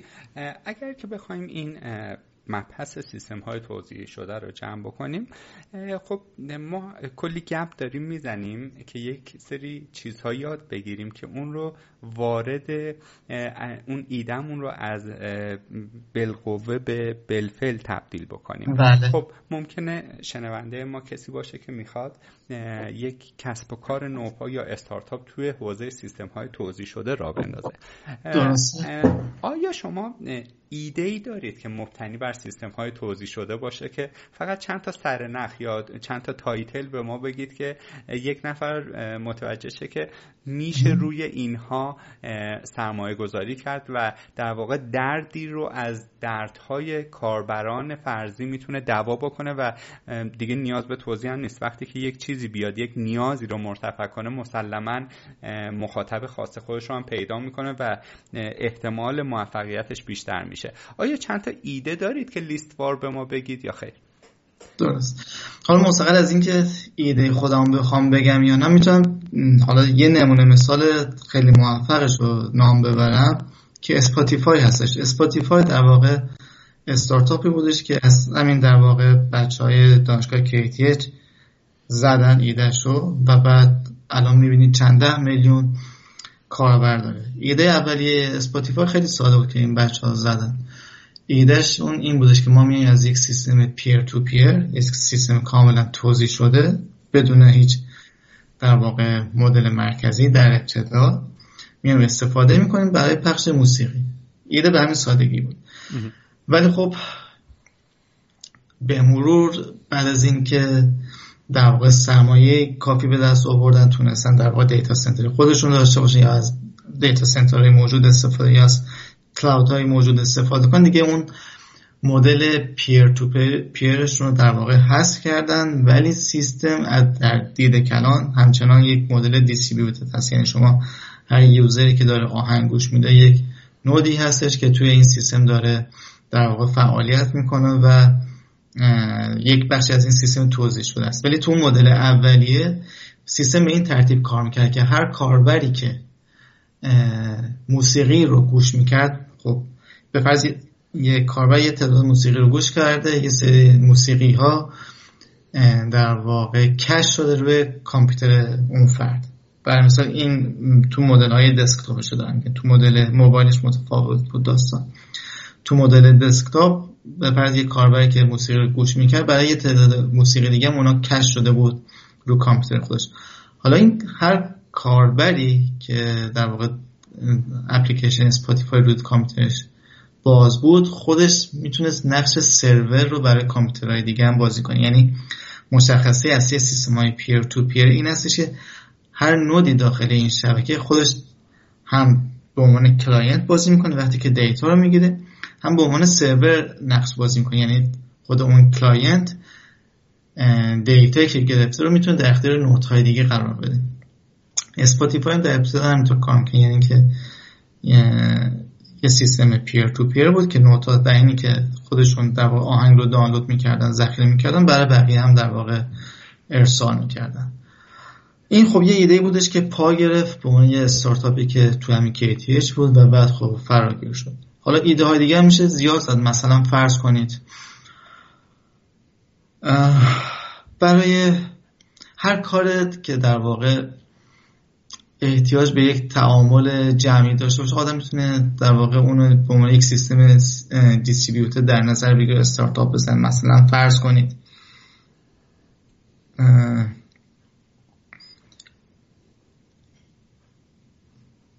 فرض کنید جمع دوستان هستن، فرض کنید افرادی هستن که بچه دار هستن، حالا اینا میخوان بچه هاشون رو بذارن مدرسه یا مهد کودک و احتیاج دارن به یک سوشال نتورک قابل اطمینانی که به فرض بتونن از طریق اون همو پیدا کنن و به فرض بگم تو اون جمع کوچیک شناخته شده. به فرض من میگم که امروز من میتونم بچه ها رو برسونم مدرسه و به فرض وقتی که من دارم این کار میکنم بقیه افراد دوستان من بتونن ترک کنن ببینم من کجای راه هستم یا ایده های به فرض از این است. هر کاری که در واقع احتیاج به یک تعامل جمعی داشته باشه رو میشه به عنوان یک ایده سیستم توزیع شده یا دیستریبیوتد سیستم بهش پرداخت و روش کار کرد. حالا اینکه چقدر اون نیاز واقعا نیازش وجود داشته باشه یا نیاز کاذب باشه حالا اون بحث دیگه هستش، ولی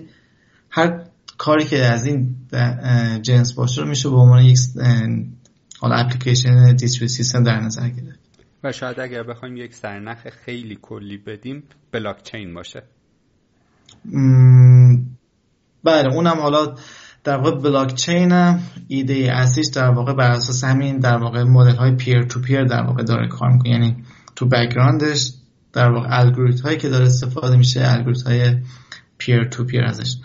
البته من خودم مشخصا راجع به بلاکچین دانش زیادی ندارم، خیلی اطلاعات کلی هست، برای همین خیلی نمیتونم بحث دقیق فنی راجع به جزئیاتش بکنم. والا این بلاکچین خیلی داستان جالبی داره. در ظاهر خیلی ساده است ولی وقتی میری در موردش بیشتر بخونی آدم بدتر گیج میشه.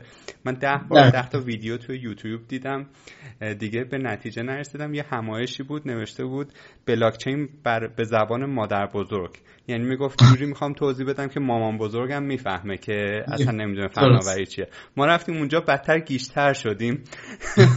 دقیقا نمیتونه. خب واقعش هر اصطلاحی که اینطوری در واقع فراگیر میشه خب میشه منبع کسب و کار، یعنی میشه منبع بیزینس، ولی واقعیت علمی پشتش خیلی مطرح نمیشه. مثلا فرض کنید همین اصطلاح بیگ دیتا، شما الان به این بیگ دیتا نگاه کنید، هر جایی رو ببینید یه بیگ دیتا در واقع گنجوندن و شروع کردن راجبش حرف زدن. ولی اینکه حالا سوال کنید بیگ دیتا چی هستش، واقعا تعریف درستی نمیبینید ازش ارائه بشه.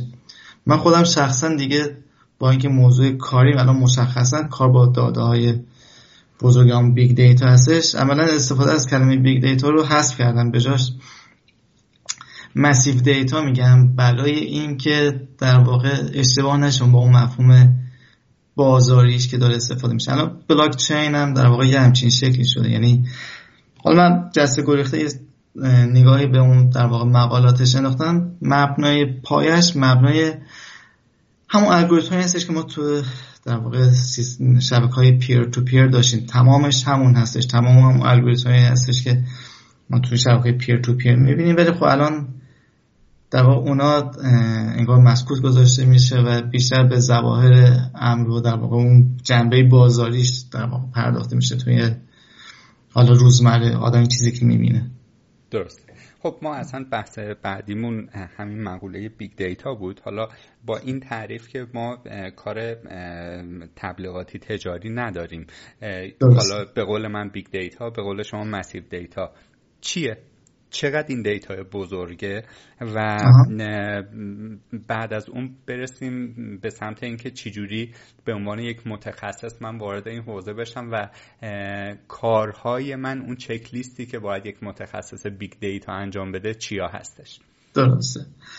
خب بیگ دیتا تعریفش خیلی ساده است. بیگ دیتا همون دیتا هستش، یعنی دیتا همون دیتا است. خب حالا اگر من بتونم دیتایی که دارم رو لود کنم توی مموری کامپیوترم و باش کار کنم، دیتای من بیگ نیست. ولی اگر کامپیوتر من کرش کنه میشه بیگ دیتا. درست؟ خب پس یعنی اینطوری میتونم بگم اگر ریسورس هایی که من روی کامپیوتر دارم کافی نباشه برای اینکه من با کمک از اونها بتونم دیتایی که دارم رو پردازش کنم، دیتای من میشه بیگ. یعنی در واقع بزرگی یک مفهوم نسبی هستش، مفهومش در مقایسه با ریسورس های من هستش. اگر به فرض در آینده من کامپیوتر داشته باشن که میزان نامحدودی یا میزان خیلی خیلی زیادی در واقع مموری داشته باشن، به میزان خیلی خیلی زیادی استوریج داشته باشن و سی پی یو خیلی خیلی قوی داشته باشن، هیچ دیتای بیگ نیستش، برای اینکه من همه کارو میتونم به صورت لوکال انجام بدم. یعنی تا وقتی که من بتونم کارمو به صورت لوکال انجام بدن بیگ دیتا ندارم.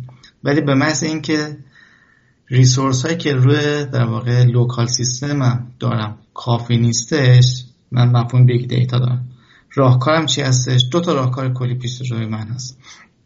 یا منابع سیستمم رو اضافه کنم که این حالا از نظر تکنولوژیکی یک سقفی داره، بیش از یه میزانی به فرض در حال حاضر من نمیتونم مموریمو افزایش بدم، بیش از این مقدار نمیتونم. اقتصادی توجیه نداره یا از نظر اقتصادی هم توجیه نداره.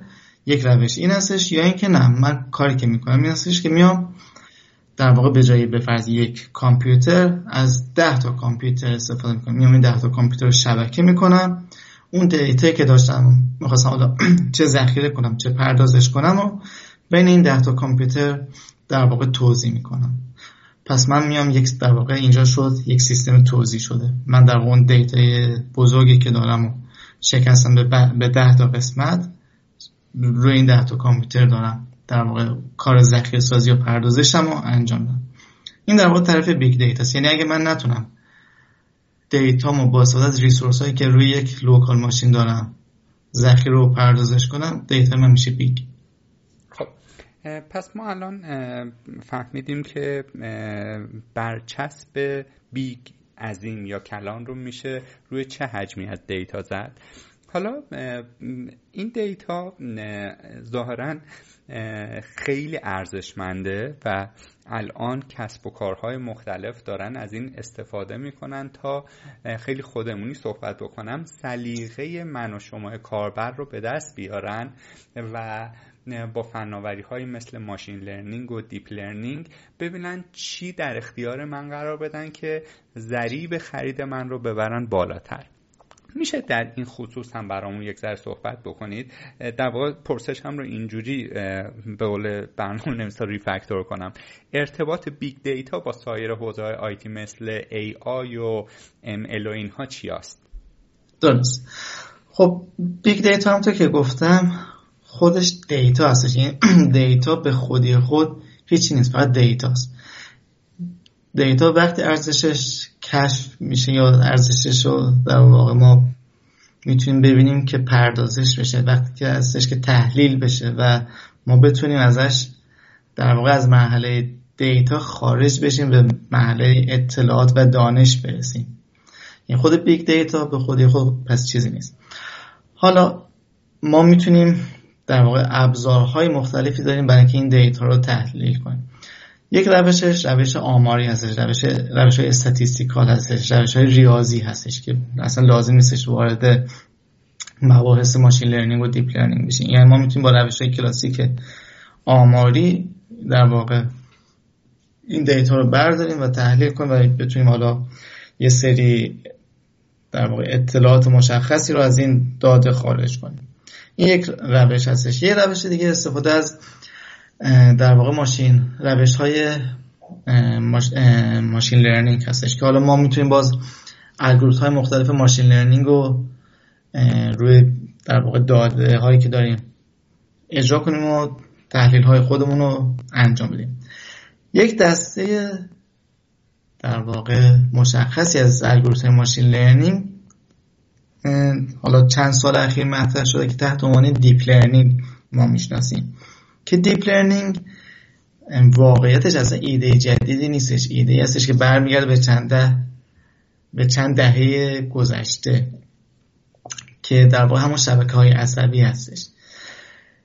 که شبکه‌های عصبی ایدهش این هستش که فرض کنید من لایه‌های مختلفی از نورون‌ها رو دارم که این نورون‌ها، شما یک نورون مشخصی رو در نظر بگیرید. یک نورون اینطوری کار میکنه که یک نورون یک سری ورودی داره. یک نورون وقتی که این ورودی ها رو گرفت میاد یک فانکشنی روش در واقع روی این ورودی هایی که گرفته اعمال میکنه و بعد بر اساس در واقع این خروجی فانکشن یک خروجی رو به بیرون میده. یعنی میتونیم بگیم یک نورون n تا ورودی داره و یک خروجی که اون خروجی نتیجه انجام اون فانکشن روی n تا ورودی هستش. درست. حالا شبکه از این نورون ها رو در نظر بگیرید که نورون ها به هم وصلن، یعنی خروجی یک نورون به عنوان ورودی نورون دیگه در واقع استفاده میشه. حالا این ایدهش ایده قدیمی هستش که خیلی سال پیش در واقع مطرح شد. مشکلی که ما توی در واقع شبکه‌های عصبی یا این دیپ نتورک ها داریم در واقع یافتن وزن کانکشن بین یک نورون و یک نورون دیگه هستش. یعنی فرض کنید من وقتی خروجی یک نورونمو به ورودی یک نورون دیگه وصل میکنم، این لینک یک وزنی داره و سوال اصلی این هستش که من این وزن ها رو چطور باید انتخاب کنم که این شبکه من در واقع اون کارکردی که مورد نظر من هست رو انجام بده. و تیون کردن و یافتن در واقع این وزن کاملا ارتباط مستقیم داره با میزان در واقع دیتایی که من دارم. یعنی اینطوری میتونم بگم که هرچی میزان دیتایی که من دارم بیشتر هستش، من به صورت دقیق تری میتونم در واقع وزن این لینک هم رو تعیین کنم. حالا مشکلی که من در گذشته داشتم چی بود؟ مشکلم این بودش که دیتا به میزان کافی نداشتم، در نتیجه ریسرچ تو زمینه شبکه‌های عصبی متوقف شد. ولی الان چون حجم زیادی از دیتا من دارم، میتونم از این حجم زیاد دیتا استفاده کنم و به عنوان ترینینگ دیتا بدم به این شبکه‌های عصبی، با آنها ترین کنم.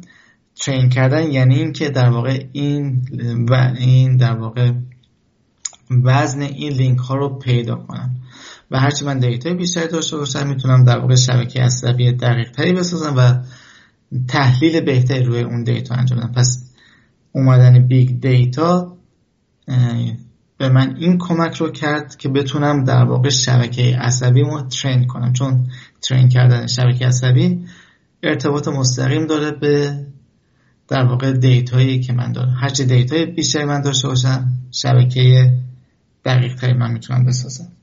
بله، پیرو توضیحاتی که فرمودید، اگر این سوال رو مطرح کنیم که وظایف یه نفری که توی حوزه بیگ دیتا داره کار میکنه یا به قولی متخصص بیگ دیتاست چی هست، من اگر بخوام به این قضیه جواب بدم به عنوان یک آدمی که سوادش رو ندارم و غیر متخصص هستم، میگم یک باباییه که میاد دیتای ساختار نیافته رو سعی میکنه تا حد ممکن ساختار یافتش بکنه. اگر که دیتایی هست، رکوردی هست که سنخیتی با بقیه رکوردها نداره، سعی کنه سنخیت دارش بکنه، اگر نشد حذفش بکنه تا در نهایت به قول شما یک دانشی رو از توش در بیاره، اون رو تحویل یا مدیر بازاریابی بده یا به مدیرش بده که بتونن بر اساس اون سیاستگذاری اون خدمات یا محصولات رو انجام بدن. اگر تعریف من اشتباهه بی زحمت تصحیحش بکنید، اگر تا حدود درست هستش با نکاتی که میگید تکمیلش کنید که یک جمع‌بندی داشته باشیم از تسک هایی که یک متخصص بیگ دیتا باید انجام بده.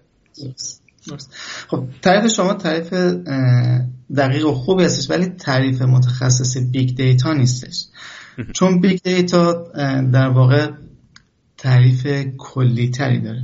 ما وقتی مفهوم متخصص بیگ دیتا رو مطرح می‌کنیم باید مشخص کنیم در واقع جایگاه ما در ارتباط با دیتا چی هستش. آیا ما متخصص ذخیره سازی بیگ دیتا هستیم که اونجا کار ما در واقع میشه کار روی در واقع سیستم های ذخیره سازی دیتا، میشه کار روی نو اسکیل دیتابیس، کار روی نیو اسکیل دیتابیس، کار روی دیستریبیوتد فایل سیستم ها، چون در واقع اون سیستم ها در واقع سیستم هایی هستن که مطرح شدن برای ذخیره بیگ دیتا.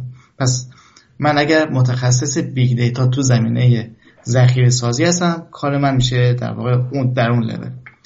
اگر کار من پردازش بیگ دیتا هستش، باز چالش های دیگه پیش رو دارم. اونجا وظیفه من این هستش که من میخوام ابزار یا پلتفرمی رو بسازم که این امکان رو بده که بتونم داده رو پردازش کنم.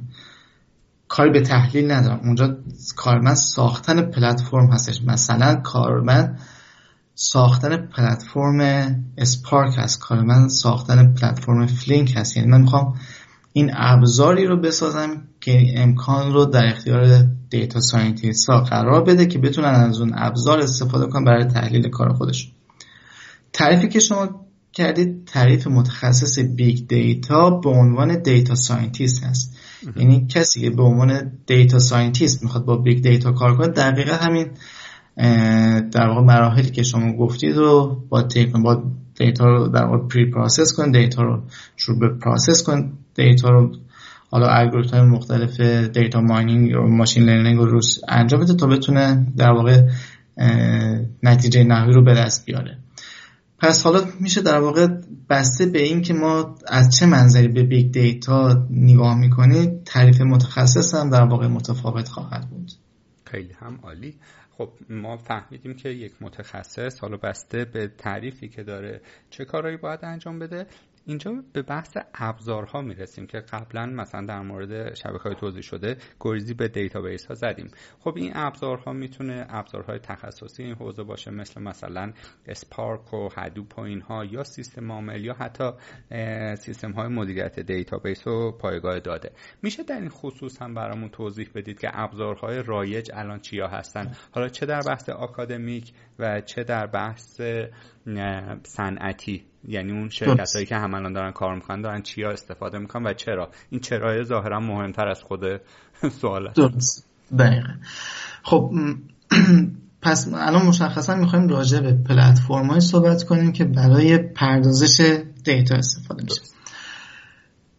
در حالت کلی ما میتونیم بگیم که ابزارهایی که داریم به طور مشخص برای در واقع دیتا تایپ های مختلف که وجود داشته ارائه شدن.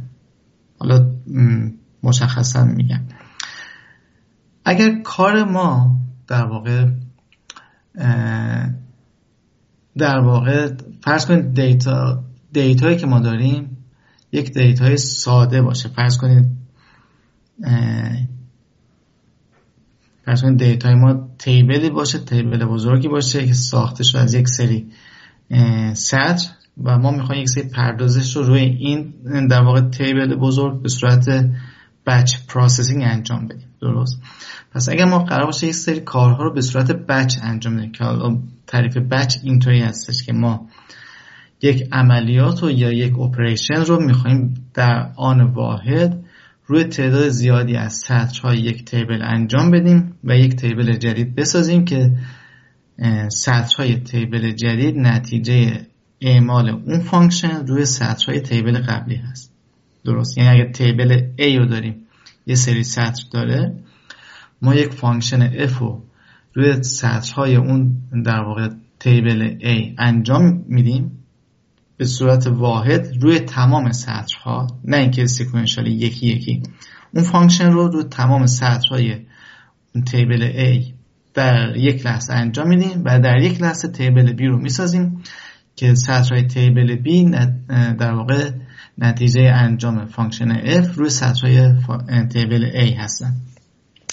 به این مدل از اپریشن ها میگیم بچ پروسسینگ. درست. که در واقع ایده اصلی در واقع به فرض مپ ردیوس در انجام یک عملیات بچ پروسسینگ هست. به این شکل که فرض کنید من کل پروسه‌ای که دارم و میشکنم به دو تا عمل، اپریشن مپ و ردیوس، که توی عملیات مپ من یک پروسه روی سطرهای این در واقع تیبلی که داشتم انجام میدم. نتیجه مپ میشه یک سری در واقع کی ولیوی میانی و بعد در عملیات ردیوس من میام یک عملیات اگریگیشن انجام میدم. اگریگیشن یعنی چی؟ یعنی خروجی مپ من شده یک سری کی ولیو. تو عملیات اگریگیشن میام در واقع اون سطرهایی که کی یکسان دارن کنار هم قرار میدم و بعد یک اپریشن روش انجام میدم که به این میگن ردیوس.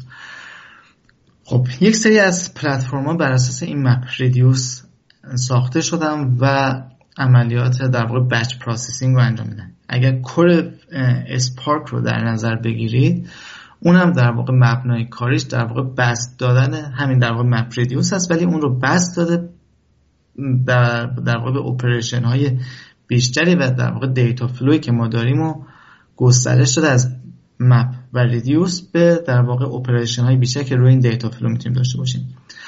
خب این در واقع دسته از اول از در واقع ابزارهایی که ما داریم که میاد عملیات بچ پروسسینگ رو انجام میده. دسته دوم از پلتفرم هایی که ما داریم در واقع کاری که انجام میدن پردازششون روی داده های جاری یا استریمینگ دیتا هستش. فرض ما تو داده های در واقع تو بچ پروسسینگ این بودش که ما تیبل A مون رو داشتیم، ما تمام دیتا که می‌خواستیم پردازش کنیم رو داشتیم و بعد مثلا می‌اومدیم یه فانکشن F رو روی تمام سطرهای اون تیبل اعمال می‌کردیم. اینجا بچ پروسسینگ داشتیم. تو استریمینگ پروسسینگ این فرض رو نداریم. فرض ما این هستش که دیتای ما داره در طول زمان به سیستم وارد میشه. یعنی اگر فرض کنید همون تیبل A رو اگر داریم، ما تمام سطرهای اون تیبل رو در یک لحظه نداریم. فرض میکنیم به فرض هر سطر اون تیبل A در یک واحد زمان وارد سیستم میشه. درست. و ما میخوایم پردازشی که داریم رو به صورت آنلاین هر سطری که وارد سیستم میشه انجام بدیم روش. اینجا ما با ابزارهای استریمینگ پروسسینگ مواجه هستیم که برای مثال میتونیم به اسپارک استریمینگ، فلینک، استورم، گوگل دیتا فلو و ابزارهای دیگه در واقع اشاره کنید که اینا کارشون در واقع پردازش آنلاین دیتا هستش. دسته سوم از پلتفرم‌ها پلتفرم‌هایی هستن که در واقع اسکیمای دیتا رو در نظر میگیرن. درست؟ یعنی خود توی این دوتا کاتگوری که تا الان معرفی کردم هیچ صحبتی از در واقع ساختار یافتگی دیتا نداشتیم. ما دیتا رو به صورت به فرض آبجکت های میگرفتیم و اونا رو پردازش میکردیم. حالا اگر فرض کن آبجکت های ما استراکچر داشته باشه، اسکیما داشته باشه، اون وقت ما میتونیم استفاده کنیم، یعنی در واقع از این ساختار یافتگی به عنوان یک مزیت استفاده کنیم که پردازشمون رو با کارایی بالاتر انجام بدیم. که اینا در واقع ما یک سری ابزار داریم که از این اسکیما استفاده می‌کنیم. مثلا هایو ابزاری هستش که روی مپریدیوس ارائه شده برای اینکه ما بتونیم از این استراکچر دیتا استفاده کنیم برای پردازش بالاتر. یا اینکه به فرض اسپارک اسکیوال، اونم ابزاری هستش که روی در واقع کور اسپارک معرفی شده برای اینکه بتونیم اگر داده ای ما ساختار یافته هستش اونو بتونیم با پرفورمنس بالاتری پردازش کنیم. پس این شد در کاتگوری یا دسته سوم. دسته چهارم ابزارهایی هستن که برای پردازش داده های مطرح شدن که دیپندنسی بین داده ها وجود داره.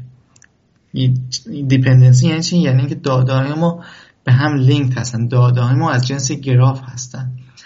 اونجا دیگه ما نمیتونیم از ابزارهای به فرض بچ پروسسینگ استفاده کنیم، چون مثلا فرض کنید تو بچ پروسسینگ ما کارمون چی بود؟ فرض کردیم ما یک تیبل A داریم و میخوایم یک فانکشن روی تمام سطرهای این فانکشن روی تیبل در واقع اعمال کنیم. خب البته ما تمام این صحبتامون روی در واقع بیگ دیتا هستش، یعنی تیبل A من اونقدر بزرگ هستش که من نمیتونم روی کامپیوتر ذخیرش کنم. این تیبل A رو شکستم به 10 تا در واقع بخش، هر بخشش رو روی کامپیوتر مجزایی گذاشتم و بعد اون فانکشن رو این در واقع 10 تا کامپیوتر دارن به موازات روی سطرهایی که توی اون کامپیوتر ذخیره شده اعمال میکنن. درست؟ این تو مدل بچ پروسسینگ ساده است. حالا فرض کنید من به جای تیبل A یک گراف بزرگ دارم. درست؟ حالا شکستن گراف به سادگی شکستن یک تیبل نیست. تو تیبل من خیلی ساده میومدم میگفتم مثلا از تیبل از سطر 1 تا سطر به فرض 100 به رو کامپیوتر اول، از سطر 101 تا سطر 200 به رو کامپیوتر دوم، همینطور تا انتها. ولی اگه من دیتای ورودیم گراف باشه چطوری بشکنم؟ چون اگه من در واقع گراف رو بشکنم، مثلا بگم نود 1 تا نود 10 به رو کامپیوتر اول، نود 11 تا نود 20 به رو کامپیوتر دوم، خب این یک روش هست ولی کانکشن وجود داره بین نودها. و کانکشن یعنی که هر پردازش که من انجام میدم روی یک نود ایجاد ترافیک میکنی روی شبکه، چون که به فرض کنید نود 1 به نود 12 دیپندنسی داره و نود 1 من رو کامپیوتر اول هست، نود 12 رو کامپیوتر دوم هست و اگه این دوتا بخوام پردازش رو انجام بدن، میخوام با هم تبادل اطلاعات انجام بدن، چون به هم دیپندنسی دارن باید یک مسیج پسینگ انجام بدن و این ایجاد ترافیک میکنه روی شبکه. پس شکستن گراف به سادگی شکستن در واقع تیبل نیست. حالا اینجا ما ابزارهای دیگه رو داریم که میان در واقع مطرح شدن برای اینکه ما بتونیم داده های از جنس گراف رو پردازش کنیم، که برای مثال میتونیم این ابزار رو نام ببریم. این جیراف رو داریم، پریگل رو داریم، گراف لب رو داریم، گراف اکس رو داریم و ابزارهای دیگه که اینا به صورت مشخص معرفی شدن برای اینکه ما بتونیم داده های از جنس گراف رو بررسی کنیم. پس اگه بخوام خلاصه بگم، ما 4 دسته ابزار داریم برای پردازش داده های از در واقع دیتا تایپ های مختلف: بچ پروسسینگ، مدل دیتا در واقع پروسسینگ پلتفرم ها داریم که مپ ریدیوس هستش، اسپارک هستش و ابزارهای دیگه. استریمینگ پروسسینگ پلتفرم ها داریم که میشه به استورم، اسپارک استریمینگ، فلینک، گوگل داتافلو اشاره کرد. استراکچر دیتا پلتفرم ها داریم که از ساختار یافتگی داده ها استفاده میکنن که میشه به اسپارک اسکیوال و هایو اشاره کرد. و در نهایت به گراف داده‌های از جنس گراف میشه اشاره کرد که پلتفرم‌های خودشو داره که میشه اینجا به پریگل، جیراف، گراف لب و گراف اکس اشاره کرد. خیلی هم عالی. در ارتباط با این ابزارها یکی از کاربرای عزیزمون سوالی پرسیده که دوست ندارم دستم ناراحت بشه و بگه نپرسید، و اون همین که گفتن آیا کانفیگ کردن ابزارهای مبتنی بر هدوپ دشواره؟ اگر آری چرا؟ بله دشواره. خب چراییشو نمیدونم چرا دشواره، ولی خب کار زمانبری هستش. خب بالاخره کانفیگ فایل و کار در واقع سیستم داره به صورت دیستریبیوتد انجام میشه. یعنی فرض کن شما قرار هستش این در واقع پلتفرمی که داری، حالا چه هدوپ، چه اسپارک، چه حالا هر ابزار دیگه، روی کلاستر نصب کنی. یعنی اینکه باید این کانفیگ یا ستینگی که شما دارید روی هر نود این کلاستر انجام بشه و اینا با هم سینک بشن و با هم بتونن به صورت موازی با هم کار کنن. خب این کار زمانبری هستش، ولی ابزارهای در واقع ارائه شده که این کار رو ساده میکنن برای ما. برای مثال پاپت یا شف یا ابزارهای دیگه ابزارهایی هستن که به ما کمک میکنن که ما بتونیم به فرض کانفیگوریشن کلی رو که ما میخوایم انجام بدیم توی یک زبان خیلی های لول مثل یام بنویسیم و بعد اونا خودشون میان به صورت اتوماتیک تمام این دیستریبیوشن رو انجام میدن. این یک روش هستش. یک روش دیگه این هستش که ما بیایم از پلتفرم، از سرویس های موجود استفاده کنیم. مثلا فرض کنید اگه میخواید از اسپارک استفاده کنید، شما برید از در واقع کلاودی که توسط داتابریکس که شرکتی هستش که پشت اسپارک هست استفاده کنید. اونجا دیگه شما نیازی نیستش نگرانی نصب و راه‌اندازی اسپارک رو داشته باشید. شما میتونید از اون سرویس اسپارک استفاده کنید. یعنی در واقع اسپارک از سرویس در واقع ارائه شده توسط داتابریکس و شما میتونید استفاده کنید. یا اگر به فرض میخواید از پایتون یا تنسورفلو استفاده کنید روی شبکه، دیگه لزومی نداره نگرانی راه اندازیش باشه. شما میرید به فرض از کلاب گوگل استفاده میکنید، یا الان به فرض تو گروه ما ابزاری استفاده شده تحت عنوان هابس که این امکان رو میده که شما از تمام این سرویس ها به عنوان سرویس استفاده کنید. یعنی اسپارک از سرویس دارید، فلینک از سرویس دارید، تنسورفلو از سرویس دارید که اینا روی کلاستر نصب و راه اندازی شده و دیگه شما به عنوان کاربر نگرانی نصب و راه اندازیشون نداره و میتونید از این در واقع سرویس ها استفاده کنید. درسته زمانبر هستش، سخت هستش، ولی چرا سخت هستش؟ به خاطر اینکه ماهیت کار سخت هستش، به خاطر در واقع توضیح شدگی ماهیت کار هستش. خب طبیعتا کارو سخت میکنه، ولی کار اونقدر پیچیده‌ای هم نیستش. یعنی آدم در واقع یک بار یا دو بار انجام بده کم کم دستش میاد و بعد حالا میتونه انجام بده.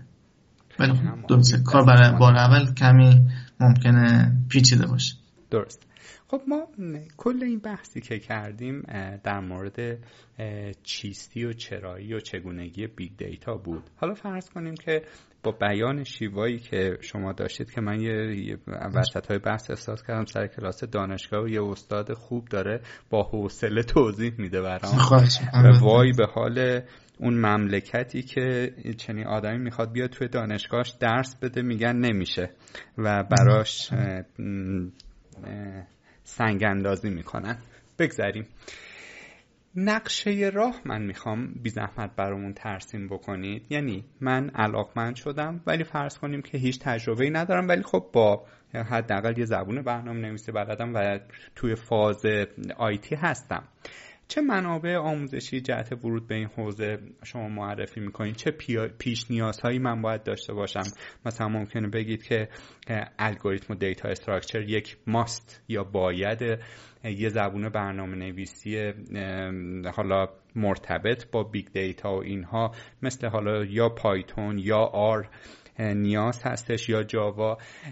یک جمع‌بندی کلی اگر بخواید بکنید و یک نقشه راه فرام A to Z به قول خارجی ها ترسیم بکنید، اون چی هستش؟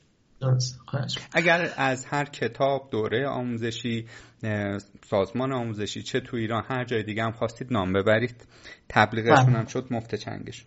آخرش کنم. خب واقعیتش این هستش که قدم اول این هستش که آدم باید بک‌گراند کافی رو برای خودش بسازه، یعنی به قول شما یه سری نیازهای اولیه رو باید برآورده کنه. دونستن زبان برنامه‌نویسی هست، دونستن الگوریتم هست، دونستن در واقع مفاهیم پایه فانکشنال پروگرامینگ هست. یعنی در واقع یکی از مهمترین نیازهایی که برای اینکه کلا مفهوم کار با پروسس بیگ دیتا رو آدم آشنا بشه این هستش که مفهوم بچ پروسسینگ رو بدونیم و مفهوم این در واقع مفهوم هستش که تو فانکشنال پروگرامینگ ها مطرح شده در ابتدا. این خب مفهوم خیلی خیلی ساده‌ای هستش، ولی خیلی زیاد دیده میشه که این مفهوم جا نمیافته برای بچه‌ها. مثلا فرض کنید، حالا برای اینکه مفهومش رو شفافتر مشخص کنم، برگردیم به اون مثال در واقع بچ پروسسینگ که می‌خواستی یک فانکشن رو روی یک تیبل A اعمال کنید. روش ساده که فرض کنید یه فانکشن F رو می‌خواید روی تیبل A اعمال کنید چی هستش؟ یک روش این هستش که شما یه لوپ میذارید، میگه for i از 1 تا n، اگر n تعداد سطرهای من هستش، و بعد فانکشن f رو بیاد رو سطر i اعمال کن. درست؟ این روش عادی هستش که معمولا از بچه ها بخواید که یه فانکشن روی تیبل انجام بدن، به این شکل در واقع کد رو میزن. ولی این دقیقا مدلی هستش که نباید استفاده بشه وقتی که ما کار میکنیم با بیگ دیتا، چون که در واقع این که روش سیکوئنشال هستش و ما وقتی توی بیگ دیتا داریم صحبت میکنیم میلیون ها یا میلیارد ها سطر داریم و یک همچین لوپی بسیار بسیار کند هست. اونجا باید به صورت بچ کار رو انجام بدیم. به صورت بچ یعنی چی؟ یعنی ما یک فانکشن رو میگیریم، در یک لحظه رو تمام سطرها انجام میشه و در یک لحظه سطر دوم داده میشه. این کاری هستش که فانکشنال پروگرامی برای ما انجام میده. درست؟ یعنی ما یک مفهوم higher order فانکشنی داریم که از طریق اون higher order فانکشن ها در واقع این کارها رو انجام میدیم. درست؟ دونستن مفهوم higher order فانکشن، مفهوم فانکشنال پروگرامی، مفهوم بچ پروسسینگ، اینا مفاهیم خیلی خیلی ساده ولی خیلی خیلی کلیدی هستن برای اینکه به ما کمک کنن ما با در واقع بیگ دیتا کار کنیم. پس این شاید یکی از مهمترین پیش نیازهایی باشه که در واقع لازم است فردی که میخواد وارد این کار بشه در واقع بدونه. شاید براتون جالب باشید که حتی تو دوره‌ای که تو آکسفورد من داشتم در واقع کار میکردم، همکاران بودن که به فرض میخواستن کاری رو روی دیتا انجام بدن، همچنان به شکل لوپ انجام میدادن. یعنی این مفهوم خیلی بدیهی است که آدم میگه وقتی من خواهم یه کاری روی تیبل انجام میدم، خب یه لوپ میزنم اون فانکشن رو صدا میزنم. ولی این دقیقاً نشون میده که اون مفهوم خیلی ساده جا نیفتاده برای فردی که داره این در واقع با دیتا کار میکنه. پس این نکته کلیدی اول که این مفهوم با جا بیفته و بعد در واقع مدل پروگرامینگی که توی در واقع کار توی این پلتفرمایی که من اسپوردن 4 دسته که اسپوردن مستقل از حالا هر کدوم، مدل استانداردی که امروز استفاده میشه مدل دیتا فلو پروگرامینگ مدل هست. مدل دیتا فلو پروگرامینگ مدل چیه؟ مدل دیتا فلو پروگرامینگ مدل این هستش که من میام کل اپریشنی که دارم رو به شکل یک گراف تعریف میکنم و بعد اون اپریشن رو انجام میدم. حالا برای اینکه مثال مشخص تر بشه اینطوری بگیم، فرض کنید من اپریشنی که دارم این هستش، میخوام A رو به اضافه B کنم، خروجیش میشه C. درست؟ من این رو اگه بخوام به صورت یک گراف معرفی کنم، میگم چیکار میکنم؟ میام اپریشن هایی که دارم رو به شکل نود این گراف تعریف میکنم. پس میگم A به اضافه B مساوی C، اپریشن من یک عملیات به اضافه یا جمع هست، این پس میشه یک نود گراف من، دو تا ورودی داره A و B و خروجی من، خروجی اون نود من هست C. درست؟ این یک اپریشن خیلی ساده است. حالا شما فرض کن یک عملیات خیلی پیچیده داری. درست؟ این عملیات پیچیده میتونه در واقع این اپریشن های من شامل اپریشن های مپ باشه، ریدیوس باشه، جوین باشه، کوگروپ باشه، فیلتر باشه، هر چیزی باشه. درست؟ من تمام در واقع عملیاتی که دارم رو میتونم در قالب یک گراف تعریف کنم که این گراف در واقع دیتای من از ورودی میگیره و این دیتایی که از ورودی گرفته شده در واقع به عنوان ورودی داده میشه به این اپریشن ها. هر اپریشن خودش رو انجام میده روی دیتای ورودی. خروجی اون اپریشن داده میشه به عنوان ورودی به اپریشن بعدی. همینطور در واقع انگار که دیتای من جریان داره روی اپریشن های مختلف این گراف تا خروجی نهایی به دست بده. به این مدل پروگرامینگ میگن دیتا فلو پروگرامینگ مدل. دونستن این در واقع دیتا فلو پروگرامینگ مدل قدم بعدی هستش که ما باید بدونیم. در واقع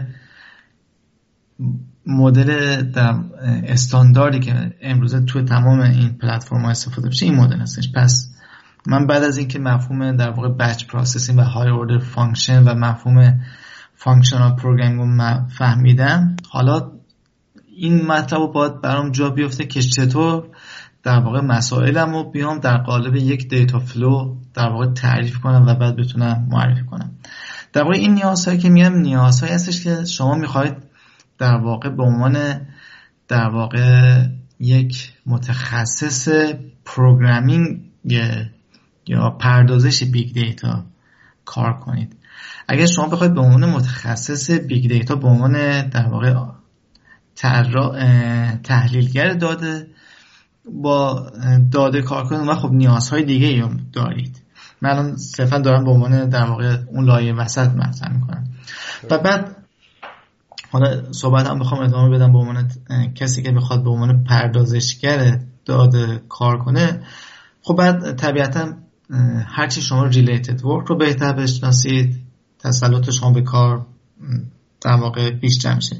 ریلیتد ورک هم خب یک سری مقالات پایه است که آدم باید حتما بدونه برای اینکه بتونه در واقع دید عمیق‌تری داشته باشه. برای مثال مقالاتی که حتما به عنوان یک متخصص حالا پردازش بیگ دیتا فرد باید بخونه و باهاش آشنا باشه این مقالات هست. من میتونم لیستوار اسم ببرم. مقاله خود مپردیوس هستش، مال گوگل سال 2004 چاپ شده. مقاله اسپارک هست، مقاله RDD Resilient and Distributed Data Set اگه اشتباه نکنم RDD اون هستش که سال 2011 باز اگه اشتباه نکنم چاپ شده. مقاله فلوم جاوا هستش، مقاله جریات هستش. اینا همه مقالاتی هستن که مفهوم در واقع اون بچ پروسسینگ یا مفهوم دیتا فلو پروگرامینگ رو مطرح کردن. اینا یه سری مقالات پایه هستش که باید حتما آدم بخونه تا دید درستی به مسئله داشته باشه.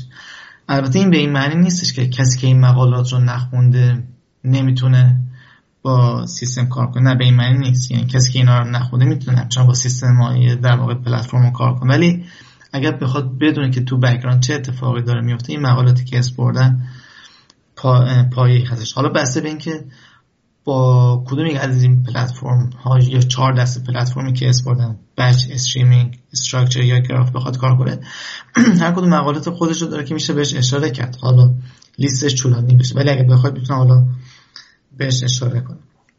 این برای کسی هستش که بخواد به عنوان در واقع پردازشگر داده کار کنه. ولی کسی که بخواد با تحلیل به عنوان تحلیلگر داده کار کنه پیش نیازهای دیگه‌ای داره. اونجا دونستن لینیر الجبرا حیاتی هستش، دونستن استاتیستیک یا آمار حیاتی هستش. یعنی کسی که بخواد به عنوان تحلیلگر داده کار کنه اگر ندونه لینیر الجبرا چی هستش، ندونه استاتیستیک چی هستش، عملا نمیتونه کار کنه. پس این دوتا حیاتی هستن و بعد از این دو دونستن ماشین لرنینگ هست، دونستن اینکه سوپروایز لرنینگ هستش، دونستن آن سوپروایز لرنینگ چی هستش. اینا رو آدم باید بدونه و باز در قدم بعد دونستن دیپ نیورال نتورک هستش. ولی قدم اول و قدم حیاتی این هستش که لینیر الجبرا و استاتیستیک رو حتما باید بدونید. باید بدونید توضیح های آماره چی هستن. به فرض احتمالات چطور کار میکنه، توضیح های احتمالی چی هستن، اینا رو باید بدونیم. لینیر الجبرا، اپریشن های بین ماتریس ها چطور در واقع انجام میشه، اینا رو باید دقیق بدونیم. اگر اینها رو بدونیم اون وقت یاد گرفتن ماشین لرنینگ خیلی ساده میشه. ولی بدون دونستن اینها میشه همچنان ماشین لرنینگ یاد گرفت، ولی دید آدم سطحی خواهد بود. پس بهتر است آدم حالا از ابتدا قدم به قدم شروع کنه. خیلی همالی. باز اگر نکته دیگه هستش بفرمایید. خواهش می‌کنم. فقط یه نکته، هر کجا ما میشینیم میگیم اگر زبون انگلیسی بلد نیستید بهتره که قید این حوزه رو بزنید، برای اینکه آب پاکی روی اون دست از علاقمندانی که میخوان وارد به این حوزه بشن ولی میگن من زبانم خوب نیست ریخته بشه. شما هم پس یک مهر تایید روی این گزاره بنده بزنید. بله، خب منابع انگلیسی هستش و واقعا منابعی که ترجمه میشه درسته دانش رو تا حدی منتقل میکنه، ولی خب خیلی از موارد هست که ترجمه نشده یا ترجمه خوبی ازش وجود نداره. برای همین بدون دانستن زبان انگلیسی خب خیلی سخت میشه در واقع کار کرد. میشه کار کرد ولی به عنوان یک کسی که در واقع اپراتور سیستم هست، نه به عنوان کسی که تحلیلگر داده هست. مثلا فرض کن شما میتونید برید زبان برنامه‌نویسی پایتون یاد بگیرید، تنسورفلو یاد بگیرید، یه سری الگوریتم ماشین لرنینگ هم API هاش هستش صدا بزنید. خب اینجا شما دارید صرفا یه سری فانکشن رو صدا میزنید، ولی اینکه عمیقا بدونید چی داره در بک‌گراند در واقع رخ میده لازمش این هستش که مطالعه کنید. ولی خب اگر منبع خوب فارسی وجود نداشته باشه خب عملاً آدمون دانش رو هم به دست نمیاره. بله، خیلی هم عالی. خب آقای دکتر احتمال قریب یقین چند دقیقه یا بهتر بگیم چند ساعتی از تایم خواب شما گذشته، ولی من دلم نمیاد که یک جمع‌بندی هم نداشته باشیم انتهای بحثمون. اما این جمع‌بندی یک سری موضوعات کلی هستش، یعنی فارغ از این که بخوایم وارد بیگ دیتا یا سیستم های توزیع شده بشیم یا برنامه نویس وب بشیم، هر چیزی بشیم، میتونه از زبان کسی که این مسیر رو رفته و در حوزه آکادمیک تا مدارج بالا پیشرفته برامون خیلی مفید باشه. یک چیزی که آدم ها سر دو راهی که بهتر بگیم نه چند راهی قرار میگیرن این هستش که من علاقمند حوزه آیتی هستم ولی نمیتونم شاخه تخصصیمو پیدا کنم که آیا برم سمت موبایل، برم سمت وب، برم سمت توسعه اپلیکیشن برای دسکتاپ، یا وارد حوزه های ترندتر امروز بشم مثل همین مباحثی که توی این پادکست مطرح شد، یه نمونهش بیگ دیتا. من نوعی که الان یا از دانشگاه فارغ التحصیل شدم یا به صورت سلف استادی وارد این حوزه شدم، چجوری میتونم شاخه تخصصیمو پیدا کنم؟ خب بستگی داره آدم با چه رویکردی به مسئله نگاه کنه، با رویکرد اقتصادی یا با رویکرد علاقه. خب اگر علاقه باشه خب تکلیف مشخص، آدم میره دنبال اون چیزی که دوست داره. اگر نه ولی مسئله اقتصادی باشه خب علاقه ممکنه بره تو جایگاه دوم. به فرض نیاز اولیه این میشه که من دنبال موضوعی باید برم که به فرض بازار کار بهتری داره تا اینکه بتونم کار مناسبی به دست بیارم. بسته به اینکه با چه رویکرد به مسئله نگاه کنم خب جوابا متفاوت خواهد بود و خب جوابای منم کاملا شخصی خواهد بود. یعنی من خب علاقم به فرض مثلا همیشه به این کارهای هکینگ، کرنل پروگرامینگ، دیستریبیوتد سیستم اینا علاقه داشتم، خب به اون سمت رفتم. ممکنه بازار کار خوبی هم هیچ وقت نداشته باشه به فرض هکینگ یا مثلا کرنل پروگرامینگ، ولی خب موضوع بود که علاقه داشتم.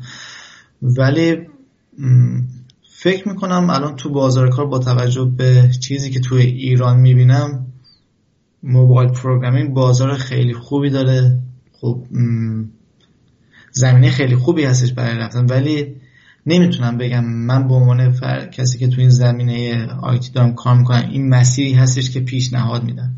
میتونم بگم مسیری هستش که بازار کار خوبی داره، ولی اینکه آیا پیشنهاد میدم یا نه در جایگاهی نیستن که بتونم به فردی توصیه کنم برم در اون مسیری یا نه، چون که کاملا یعنی به اون روی کرده بستگی داره. میتونم بگم اون مسئله خودتانم آینده کاری یا آینده اقتصادی خوبی خواهی داشت به احتمال زیاد، ولی اینکه آیا علاقت هست یا نه خب شاید خیلی جواب درست نداشته باشه. یا مثلا فرض کنید وب پروگرامینگ خیلی کار جذابی هست، بازار خوبی هم داره خب، ولی باز جواب من صرفا از منظر شخصی من هستش، یعنی اصلا تعیین کننده قاعدتا نباید برای فردی باشه. درسته. و سوال رو اگر بخوام اینجوری ریفکتور کنم، اگه خود شما به 10 سال پیش بازگردید همین مسیر رو دقیقاً طی می‌کنید؟ خب من همیشه به این کرنل پروگرامینگ و نتورک پروگرامینگ علاقه داشتم و خب این مسیر هم ادامه پیدا کرد به سمت دیستریبیوتد سیستم و در ادامه.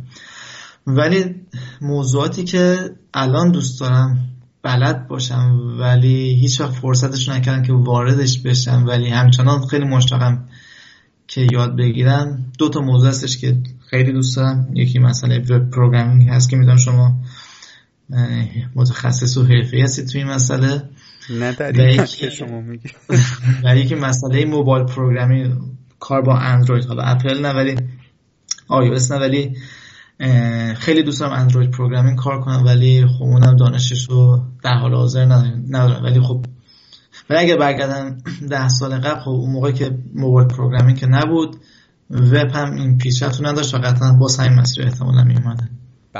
و اگر ما فلش بک بزنیم به ابتدای گپی که با حضرت عالی داشتیم، شما اشاره به مقوله سربارها داخل ایران کردید که ممکنه یک ذره آزاردهنده باشه در هر حوزه.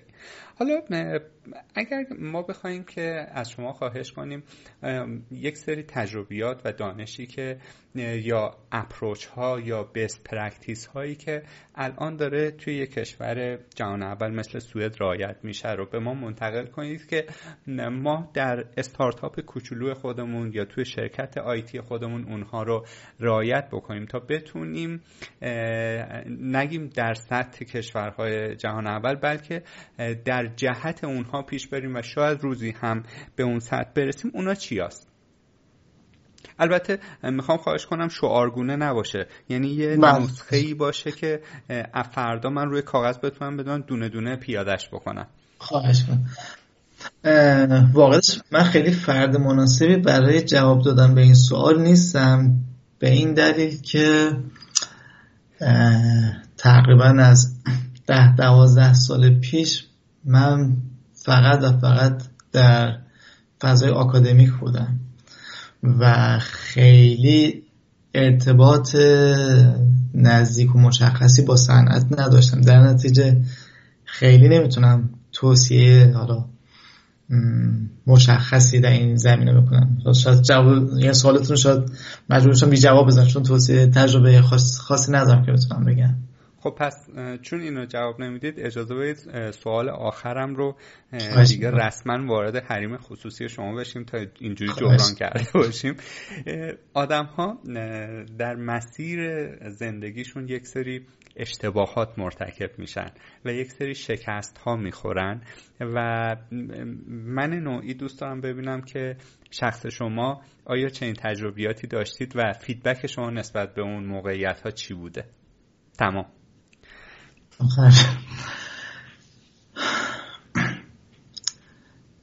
البته شوخی کردم، اگر واقعا این وارد پرایویسی شما داره میشه این رو هم بی پاسخ میتونیم بگذاریم. نه خواهش. شاید یکی از مهمترین حالا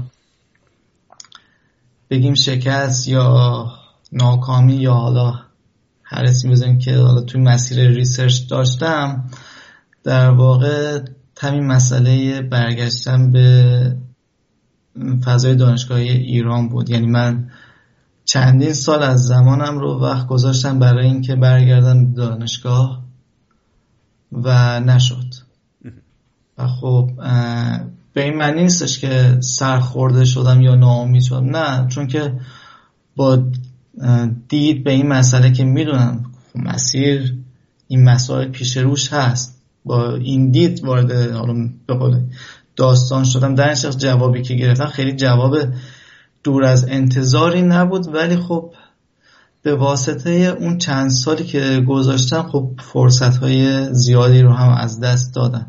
متاسف نیستم از اینکه اون فرصت‌ها رو از دست دادم، چون که خب خواسته بزرگتری داشتن که اونم برگشتن به حالا فضای دانشگاه ایران بود، ولی خب تجربه بود که موفق نشد. ولی درسته حالا میتونیم از لیبل شکست براش استفاده کنیم، ولی ناراضی نیستم از اینکه اون مسیر رو رفتم، چون که بالاخره مسیر بود که میخواستم برم. درست. و آخر بحث رو هم میخوایم ریش و پیچ رو بدیم دست شما. اگر سوالی بوده یا نکته‌ای بوده که من نپرسیدم یا کاربرامون نپرسیدن ولی شما فکر میکنید اگر منتقل بشه به ما میتونه بحث رو به مراتب تکمیل تر کنه و بهترش بکنه، ما گوش میدیم. در غیر این صورت دیگه زمان گرانبهای شما، زمان خواب شما رو ما بیش از این نمیگیریم و از اول میخوام در واقع تشکر کنم از در واقع این بستر خیلی خوبی که ایجاد کرد. واقعا کار ارزشمندی هستش، یعنی این که این فرصت باشه که در واقع یک سایتی یا یک پلتفرمی باشه که افراد مختلف با دانش‌های مختلف با سوال‌های مختلف بتونن بیان اونجا در واقع شرکت کنن، هم اندیشی کنن، سوالشون رو مطرح کنن، به اون سوالها جواب داده شه یا مقالات بروز در واقع تو سایت گذاشته شه. خیلی کار ارزشمندی هستش. و اینکه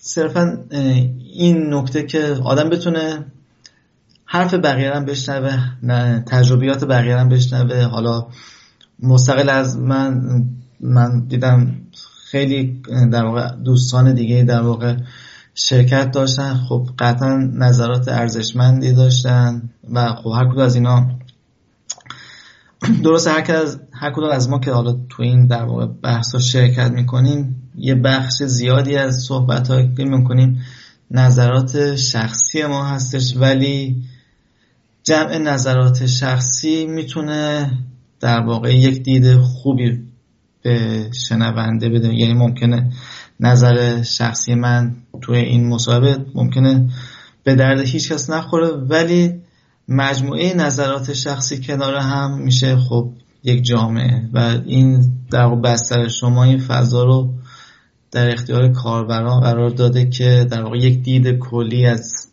کنار هم قرار دادن این نظرات به دست بیارن و واقعا دستتون درد نکنه. ممنون.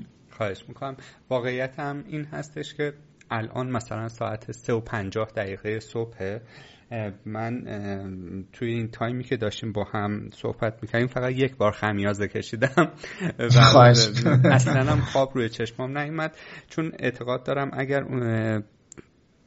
10 سال پیش 15 سال پیش چنین پلتفرمی بود و من یک سر نخ میگرفتم شاید مسیرم خیلی بهتر رقم میخورد. حتی اگر یک نفر یا نصف یک نفر هم این پادکست براش مفید واقع بشه، من فکر میکنم با کمک بزرگان مثل شما ما به هدفمون رسیدیم. این پلتفرم مثل سخت افزاره، اون نرم افزاره که شما مهمونا باشید به مراتب مهمتره. یعنی خیلی اختیار واقعا نکردید. این که گفتید خیلی خیلی حرف درسته. یعنی به قول شما حتی حالا هر کدوم از این مطالبی که گذاشته میشه حتی نصفشن یا روی یک نصف یک نفرم تاثیر بذاره، قطعا کار ارزشمنده. یعنی شما به اون هدفی که می‌خواستید رسیدید. دقیقا. و این هم با لطف بزرگوارانی مثل شماست که از تایم ریسرچ و کار و خانوادتون میگذارید و تایم استراحتتون رو در اختیار ما قرار میدید. آقا دست شما درد نکنه. خیلی لذت بردیم از اینی که خیلی با دیتیل و با طمأنینه نکات رو گفتید. ازتون بسیار سپاسگزارم. برای من یادگیری داشت. امیدوارم که برای کاربرانمون هم اینطور باشه که احتمال قریب به یقین 100% این گونه خواهد بود. اگر فرمایش دیگه‌ای ندارید ما از حضورتون مرخص بشیم. خواهش می‌کنم. خیلی ممنون، خیلی خوشحال شدم و باز هم ممنونم از اینکه این فرصت رو در اختیار من قرار دادید. ما از شما تشکر می‌کنیم. خدا نگهدار. خدا نگهدار. خدا نگهدار.